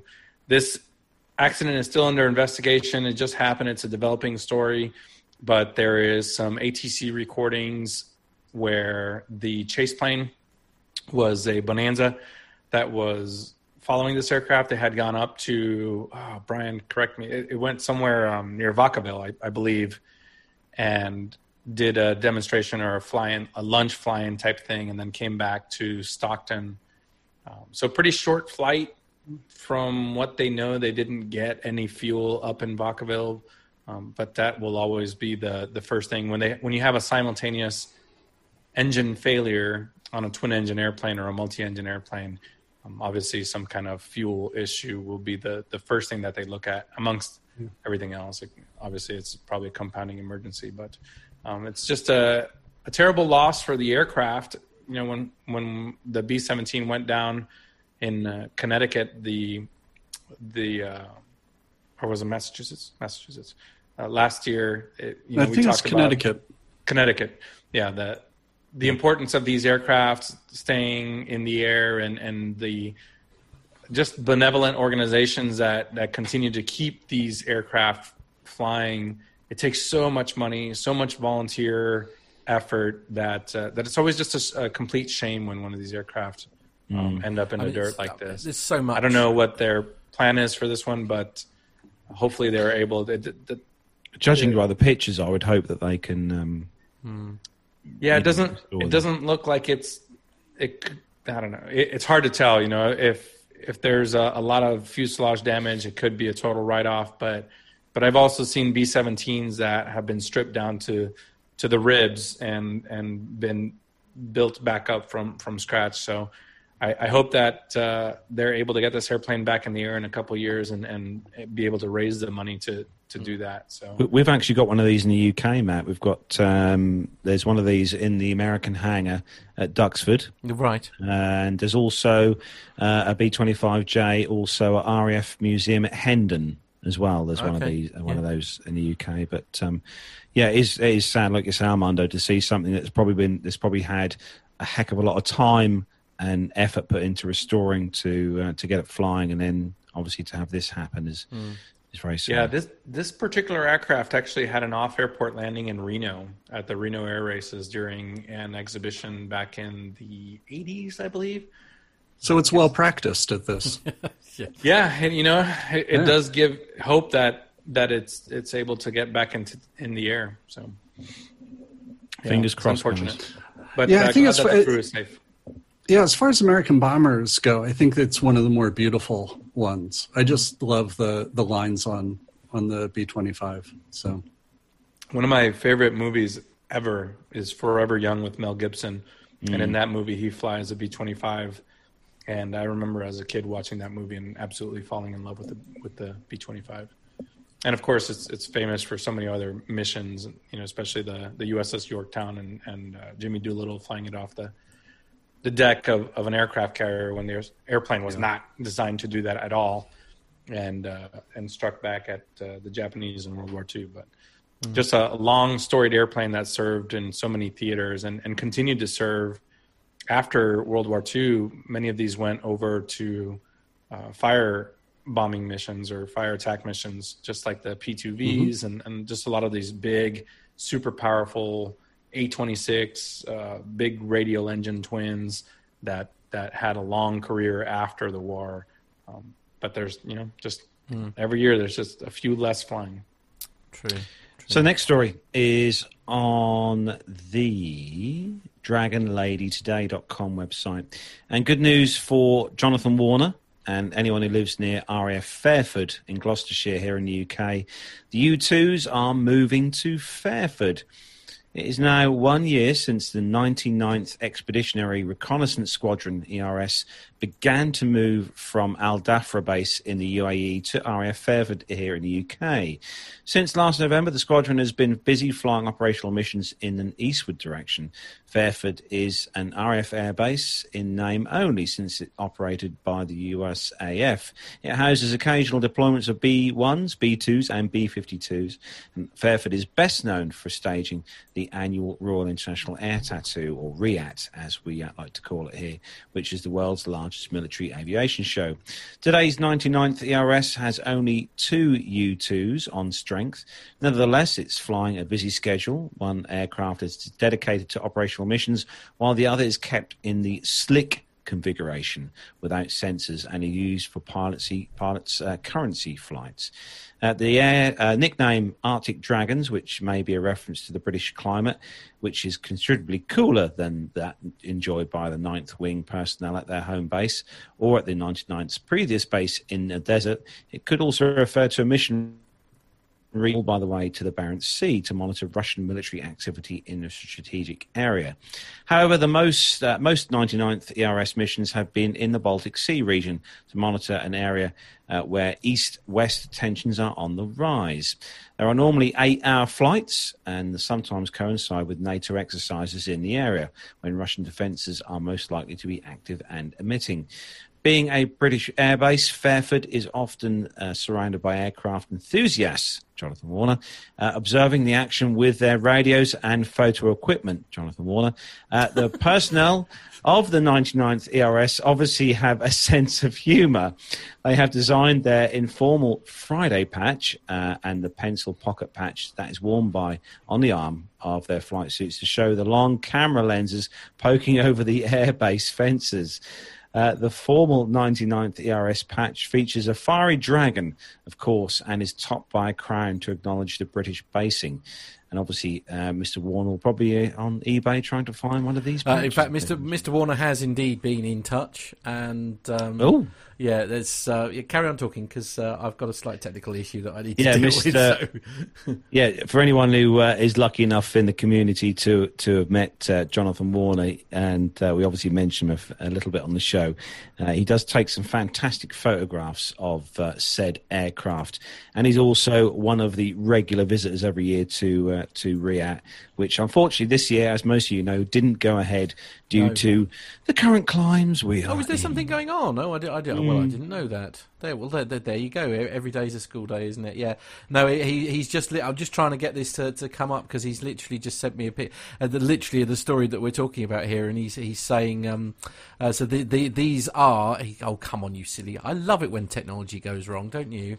Uh, while you're getting that up, Matt, I, I, think there's a there's a obviously a long history of American aircraft serving over in the UK, and RAF Fairford was one of those bases that when I first got over there in 2006, um, and I served four years over in the UK, Fairford was all but shut down. Um, it was it was uh, considered a warm base, a forward staging base. Many of the buildings had been just uh, shuttered up, and uh, it's it's interesting to see this resurgence at RAF Fairford, and now you know they. But when they were talking about closing Mildenhall, some of the tanker aircraft were going to move to Germany. Some of the reconnaissance aircraft were going to move over to RAF Fairford, and now to see a, a, a pseudo permanent presence by the U-2s and the the 99th Expeditionary Reconnaissance Squadron, which is their home wing is the 9th Reconnaissance Wing out of Beale Air Force Base, California.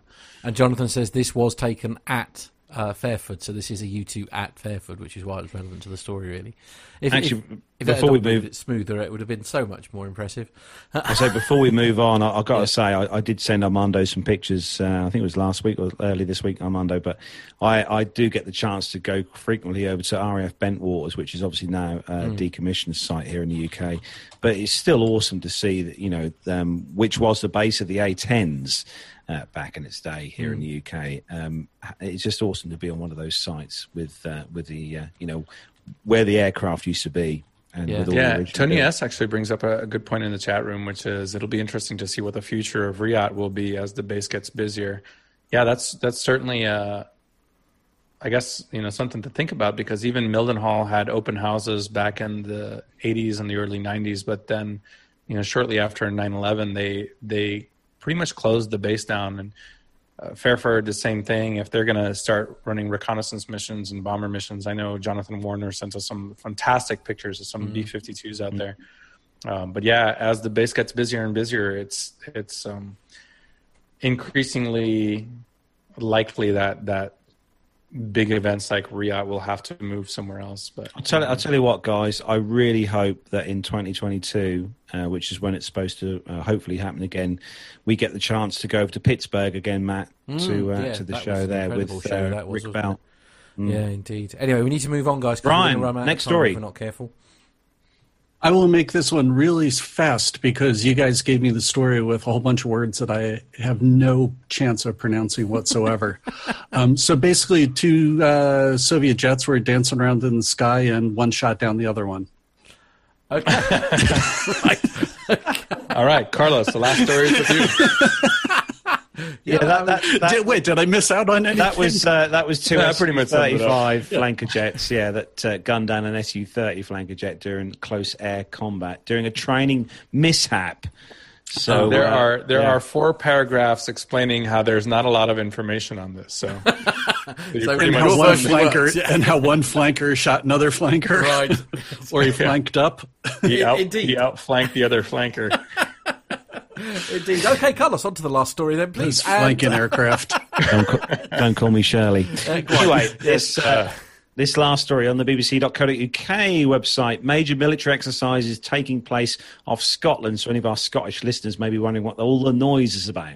So exercise Group X, involving the Royal Navy's new aircraft carrier HMS Queen Elizabeth, has already started. Joint Warrior, running from the 4th to the 15th of October, will form part of Group X and will uh, include naval units from Australia and the US. The Royal Navy said its units would observe current COVID 19 guidelines, which means the aircraft carriers will be two metres apart, hopefully. And uh, the Royal Navy said that the units uh, are obviously, uh, well, it says here, yeah, COVID 19 guidelines. It says a wide range of measures to reduce the impact and risks of the infection have been put in place to limit uh, port visits during the uh, the exercise. The Royal Navy says visits will only be made for operational and logistical reasons. Group X started uh, on the 21st of September and will mainly take place off Scotland's east coast. It will finish at the same time as Joint Warrior. The Rosyth built aircraft carrier, HMS Queen Elizabeth, is leading what is called a carrier strike group. Uh, warships from the UK, US, and Netherlands uh, form part of the group. The carrier is carrying 15 F 35B stealth fighter jets and eight Merlin helicopters. The Royal Navy said it was the largest concentration of fighter jets to operate at the, uh, at the sea from a UK carrier in almost 40 years. The jets are Royal Air Force and US Marine Corps aircraft. The Joint Warrior is one of the Europe's largest NATO exercises and is uh, held twice a year in spring and autumn. This year's first staging of the exercise was drastically pared down due to COVID-19 pandemic, with only a handful of countries involved, and all the training was held at sea. Next month, uh, Joint Warrior will largely take place at sea, including uh, in the Moray Firth. But 130 group uh, ground troops will be training at military ranges and maritime exercises areas on the east, west, and north coasts of Scotland. And overall, Group X uh, Joint Warrior will involve more than 6,000 personnel. 30 naval units from countries including Belgium, Canada, Denmark, France, Lithuania, Norway, and Portugal, and 81 aircraft. And some of the aircraft will be flown out of airports at Prestwick, Ayrshire, and Stornoway in Lewis. So it's safe to say anyone who loves their military stuff and lives in Scotland uh, will get a damn good view of uh, what's going on in the sea. No, I can imagine. I can imagine it's uh, it's uh, going to be an interesting sort of project. But it's, again, it's a shame it's had to be sort of dialed down, of course, because of what's been going on, you know. But then I guess that's sort of you know everybody's got to do this as safely as they can Yeah. while this weird thing is all going on. So, Matt, I think that, just real quick, Carlos, the, what we're seeing here, you know, I think most of our listeners are pretty loyal. They've been listening for a while. So now we, we're going on two hours, yeah. we are going on two hours. You know, we've been talking about the acquisition of the F 35s by the UK for a while now, and you're seeing real time how long it takes to get mm-hmm. these aircraft operational or to fully operational capability. There is a mm-hmm. lot of training that needs to go on, not just for the pilots, but for all the ground crews and all of the operations staff that that I mean, if you're going to buy an airplane that has all these capabilities, now you have to exercise it in those capabilities for so many months mm-hmm. until you can finally put the gold star on the you know the price tag and say, "Yep, it, Yeah. it does Ready everything that Yeah. that we bought it to do. Indeed. It's um, as I say, it's it's one of those things, isn't it? We're never going to know truly what, what, what is involved uh, to try and get sort of these things uh, operational, isn't it? It's uh, it's so much goes on behind the scenes, isn't it? Before that, that aircraft takes off for the first time from a hangar, for example.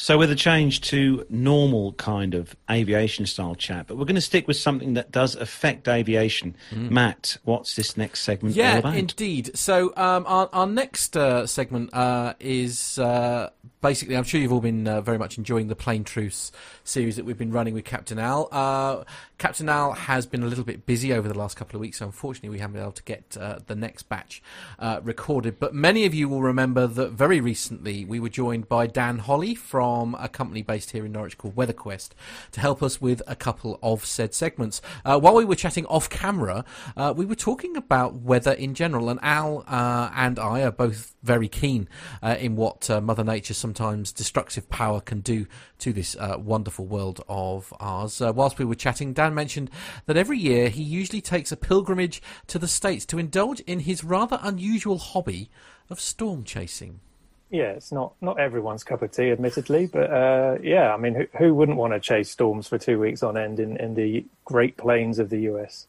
Really? Okay. So, I mean, obviously, weather here in the UK is frankly boring. Let's be honest. Uh, it doesn't do. Although, to be perfectly honest, it has been quite exciting over the last few weeks. yeah, doesn't happen very often, though. No. Um, no I, I, I saw some quite well, I, I, suppose frightening statistics of the number of lightning strikes mm. that the UK had sustained over a sort of 12 hour period recently, and it was quite phenomenal. Yeah, yeah, and, and unusual really for, for the UK. You don't get this sort of setup very often.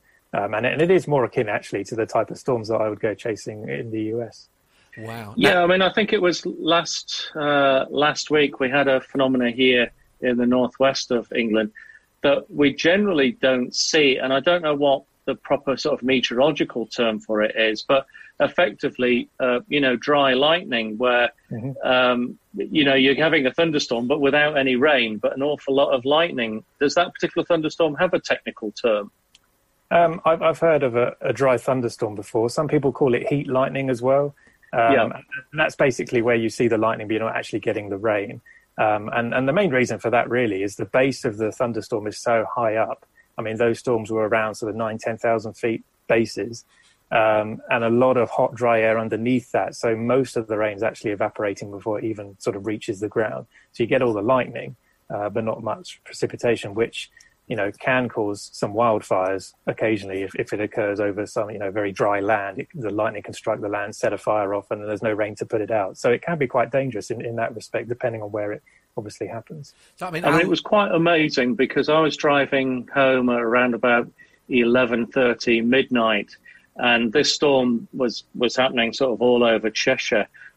And the number of people at midnight that were out with their camera phones, you know, taking pictures and videos, which just sort of uh, amplified to me how rare this was in the UK. I mean, you see it a lot in other parts of the world. Um, you get a lot of it in uh, an area of Europe that we call Thunderstorm Alley, which is uh, Croatia going into Bosnia and Serbia. Um, but yeah, very, very unusual in, in the UK and, and uh, quite impressive to see, actually. Yeah, and I, I saw many uh, people's accounts saying, you know, this is the best storm they've ever seen uh, on that night as well. So uh, I'm rather jealous that I wasn't able to see that from here in Norfolk.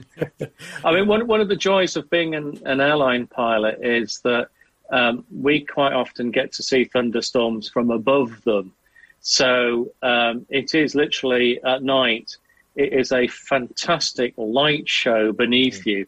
Um, now we do fly quite a lot above thunderstorms, but one of the, the things I'm quite often minded of is that when passengers are looking out the window and they see thunderstorms, because it's dark all around them, they look a lot closer to them than they actually are. And when I say to the cabin crew, "Oh, don't worry about it," that thunderstorm, yeah, it looks pretty frightening, but it's over a hundred miles away. Mm. And they go, "No, no, no, it's just over there." And you go, "No, I'll show you on the weather radar.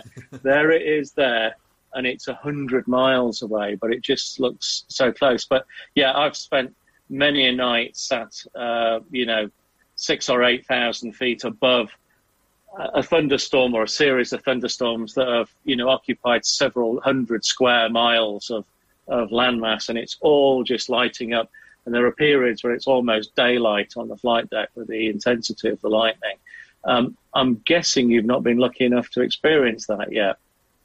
I've uh, I th- there's one occasion I can think of flying back from America where uh, there was a big big thunderstorm complex that had developed over mu- much of the continent actually, um, and we were trying to get around it. Uh, so we were flying basically from uh, west to east along the Gulf state coast there, Louisiana, Alabama, that sort of thing, and trying to get around this complex. And it was flashing like mad. And, you know, I just wanted to sit there and look at it out of the window. But I remember a flight attendant actually told me to pull the uh, the thing down. Oh, um, so I couldn't watch it. I don't know why. They didn't really say why, but uh, I was gutted. I couldn't just sit there and, and watch the lightning going on. You're scaring the children, young man. Put it away. now, now, Family show. Don't, oh, oh, don't, don't, say that. Please don't say that. Uh, I have to pay APG some money now. Apparently, uh, the, the contract's all gone horribly wrong. Uh, now, now you alluded to, the, alluded to that. So, where is it that you go storm chasing in the in the states, Dan? I mean, uh, as I say, I mean the weather here is, is not great for, for stuff like that. So, I mean, uh, do you go to the same location, or, or do you, you you plan in advance, like where you're going to go based on on on like the forecasts? Yeah, so uh, we used to fly to Dallas. Um, that that was our usual sort of starting base, and and it depends on what time you go. So just to put a bit of context, the, the storm season in the US runs from about April through to sort of July time, and it starts in the southern states uh, at the beginning of the season, and then as the jet stream migrates north through the spring and into early summer, the focus for the severe storm shifts north into the northern plains, and then by July and into August, it's sort of Canada that's getting the the severe storm. So you can still get some pretty decent stuff in Canada if you wanted to go chasing later on in the season. Um, so if you're going earlier in the season, you want to go to an airport that's further south, such as Dallas, and then if you're going later on in the season, Denver's usually a popular choice. Um, so you know Dallas for me for the early seasons, but actually in the last few years I've, I've, opted for Denver. So that's where you start, that's where you land, obviously, and then you just go wherever the, the storms happen to be. So, you know, on day one, you may be lucky and, and find it's fairly local, or it could be hundreds of miles away and you've got a long journey to get into to position to chase some storms on your first day. So, so what's your procedure then? So, you, obviously, you, have chosen, you, have obviously got your. Uh, I mean, are you are you moving like to different motels based on on the the forecast that you've got uh, I mean, in front of you. I mean, I presumably there's there's not a great deal you can plan in advance with a trip like this. No, that's right. It, it is effectively just a big road trip um, where you don't know where you're going to end up at the end of the day. Um, and you know, the next day you'll just take it when, when it comes. You're focusing just purely on a day by day stage, I guess. So a, a, typical day would start by looking at a lot of uh, observations, radar, satellite, uh, lots of model output as well in the morning and trying to pick out where I think these storms are going to erupt that afternoon. They obviously, most of the time they generally develop sort of mid to late afternoon once you've had peak daytime heating going on. Um, so you pick a target, usually somewhere that has a lot of good road options. Um, so you don't want to pick somewhere that's just sort of halfway along a road with no other roads coming off, because if something goes up it quickly, then you want to get there quickly as well. Um, so you, you pick a target. On occasions, it could be sort of five, six hour drive away from where you're starting the day just depending on what the weather setup is, really. Um, and then you sort of spend the morning driving there, have some lunch. Uh, it's a bit of a waiting game. Obviously, some days convection, which is the showers and thunderstorms, will fire fairly early, but other days it could be as late as sort of six, seven o'clock in the evening sometimes. So it ends up being a sort of sit around and wait really for things to develop. And then once things start to develop, you then head off towards these storms and, and just sort of track them over the, the subsequent hours into the into the evening hours. So I, I mean, a, a, huge amount of this is is must be to a degree, I guess, pot luck because, like, like, we were alluding to earlier, obviously you're never really quite sure where the thunderstorms are going to appear. For example, um, I mean, it, it, must be so frustrating sometimes to, to sort of get get to see what you've you've basically gone out there to do. Yeah, and uh, those that come chasing with me will know I'm always doubting myself. so when when you're sitting there uh, in in the afternoon, waiting for something to develop, and and nothing's really developing yet. You then start thinking, have I made the right decision? Should I have gone, you know, to this place instead? And and all sorts of doubt comes into your mind. But usually, if you go with your gut, um, more often than not, it will pay off. There are some days, obviously, where it doesn't quite go to plan, and, and that's just part of it, really. But you learn from those mistakes, and and, and develop better as a person, you know, going forward in, in, your forecasting. So not only is it a great way to see what Mother Nature can can do, throw it, um, but also it's a good challenge for you to, to get better at, at forecasting as well. I mean, it's just such a fascinating subject. I mean, it's uh, uh, the, the the first question I've got to ask really is, what is the best storm that you've actually been able to witness? Oh, that's a difficult question. Um, probably for me, the first tornado I saw, um, just because you know it's your first tornado. It was four years in, so my first chase was in 2012. I didn't see a tornado until 2016. Um, so, contrary to popular belief, there aren't tornadoes roaming all over Tornado Alley. Um, they're actually quite hard to find. Um, so you, have to go quite a lot, and it may be pot luck. You know, if if you go during a two week period that's very active weather wise, then you may see several tornadoes. But if you happen to have booked a two week period which is very quiet, then um, it's just pot luck really as to as to what you see. But yeah, for me, it took four years to see one, and the first one I saw was still several miles away. Uh, it was a tiny little thing on the horizon. It lasted about ten seconds, and then it was gone. Um, but at that moment, you know, just just that excitement is like, oh my god, that's a that's a tornado that's there. A tornado. Wow. It was quite exciting.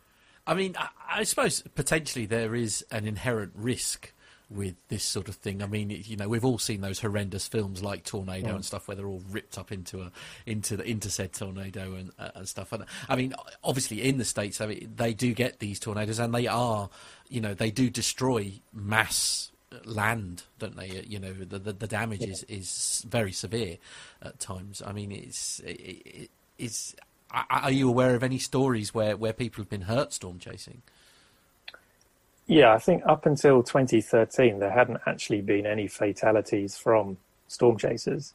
Um, you can stay relatively safe uh, as long as you know what's going on. So you need to make sure that you're not too close. Um, so generally speaking, you want to be probably about half a mile to a mile at the closest um, to, to these where the potential tornado could form. So those that are chasing know which parts of the storms. These are called supercell thunderstorms, uh, and they are basically rotating thunderstorms.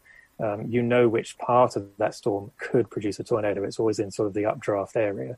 Um, so you want to stay usually southeast of that because these storms run southwest to northeast most of the time.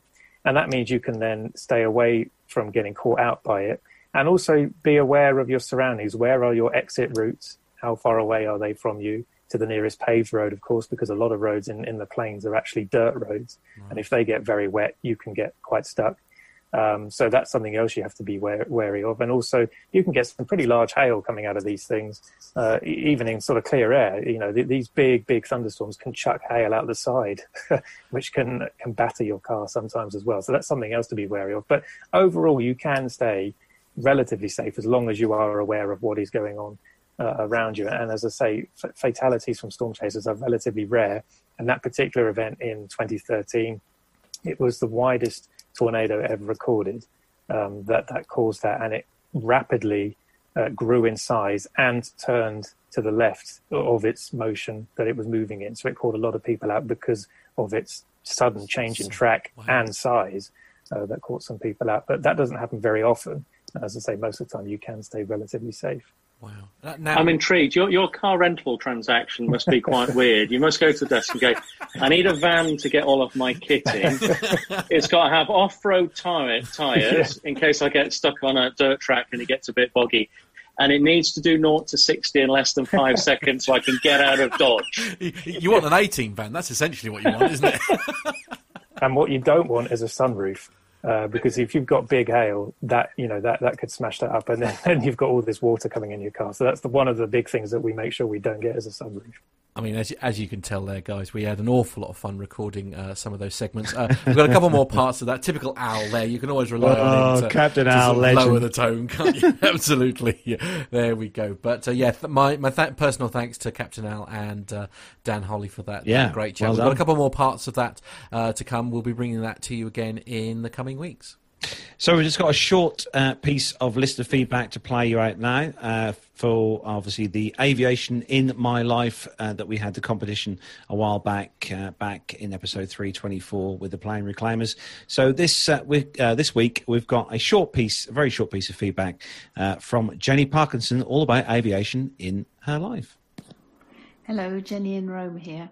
I just felt I wanted to enter your competition, so a quick thing. For me, what makes an av geek? I think it's jumping up whenever you hear a plane go by and rushing over to the window or the balcony, falling over things in my haste to get there to have a look, not always being able to identify them, like the, the military grey plane that went by with four engines overhead this morning down at the seaside. But uh, it gives me a thrill to, always gives me a thrill to see an aeroplane in the sky. And I'm so sorry I can't fly anywhere right now, but still, it'll all come back again. Bye for now. And I think we're all we're all in that same boat there, aren't we? Really, we're, Hello, all, we're all Jenny and missing Rome, being yeah. able to fly. I just felt I, wanted to I, enter I your can remember uh, today, even today at work, you know, get, being, getting outside the lorry, hearing something up above, and I'm just standing there looking up. And then Yeah. the phone comes out, Flightradar24. Yeah, 24. quickly work out what it is. Yeah, Yeah, absolutely. yeah. Away they go. Yeah. Uh, okay, we need to do uh, wrap up, boys and girls. Yep. So we're going to uh, bring start to bring the show to a close. Episode three three seven. So. Social media links. Follow us on Facebook, Twitter, and Instagram. Search for Plane Talking UK.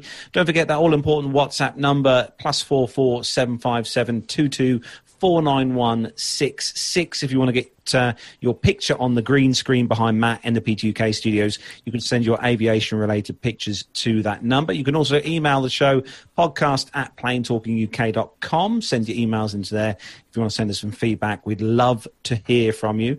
Also, don't forget the website www.planetalkinguk.com. You can go to the website, click on, there's links on there for the shop if you want to get yourself uh, one of our P2K mugs. You can order yourself one of our uh, coffee or tea mugs on, on there, as well as our wonderful P2K t shirts with the embroidered logos on the front and the print on the back. And you can also find on there as well uh, links to our uh, Amazon uh, link, so you can purchase stuff on Amazon, which I have done tonight. You'll be pleased to know, Matt. Right. While we're doing the show. Let me guess. And, a gin by any chance? uh, no, no, no, no, no. Gemma will be And- furious. You can also find the links on there if you want to become a Patreon of the show, if you're not already a Patreon of the show, uh, which helps us to cover all our fees for running the show and also helps us to uh, bring the show each uh, each week to you guys and girls out there. So if you want to become a patron, the links are on there. Or if you want to make a one-off donation of a, a quid or two quid or whatever you can find behind the sofa, you can click on PayPal and uh, send you uh, a donation through PayPal on the website as well. Uh, don't forget as well to follow all of our go our guests, I should say, our guests tonight on social media. Brian Coleman, where can people uh, discover you on the social medias? Uh, nowhere. I am antisocial. Do not. He's participate in- antisocial. yeah, do not participate in social medias. But for an email, you could always send an email to Brian at airplanegeeks.com. Uh, also, if anyone is truly interested in an aviation themed map, including a map mask, including a Star Wars one. Um, Yeah, there's a bunch on the on the website, and that is tabfabric.com. And there's the special edition one. So if someone uh, is really interested and wants to send an email, these are not listed there, but there are planetary ones, Oh. and you can choose your planet. So you could actually have Uranus on your face if you wanted. R- right. Okay. Good. Uh, uh, social media, other social media uh, to, to follow Captain Al. Oh, he says glossing over and moving on. Uh, to follow Captain Al. Uh, if you're not doing so already, why aren't you at Airbus underscore Al? Uh, so that's at Airbus underscore Al. Dan Holley, who uh, w- who's featured a couple of times now, uh, and obviously with our wonderful storm chasing, you can follow uh, what he gets up to working for WeatherQuest by searching for at Dan Holley, all as one word. That's H O L L E Y underscore. So it's at Dan Holley underscore. And uh, yes, that's. Uh, make sure you give him a follow because I'm sure they'll really appreciate any follows. So a big thank you to everyone who's joined us in the YouTube chat room tonight. A big thanks to you all, all our family in there tonight. Great to see everyone in there tonight. Thanks for taking time out on Friday to join us in the YouTube chat room tonight. Big thanks to everyone who also downloads the show as an audio podcast each week.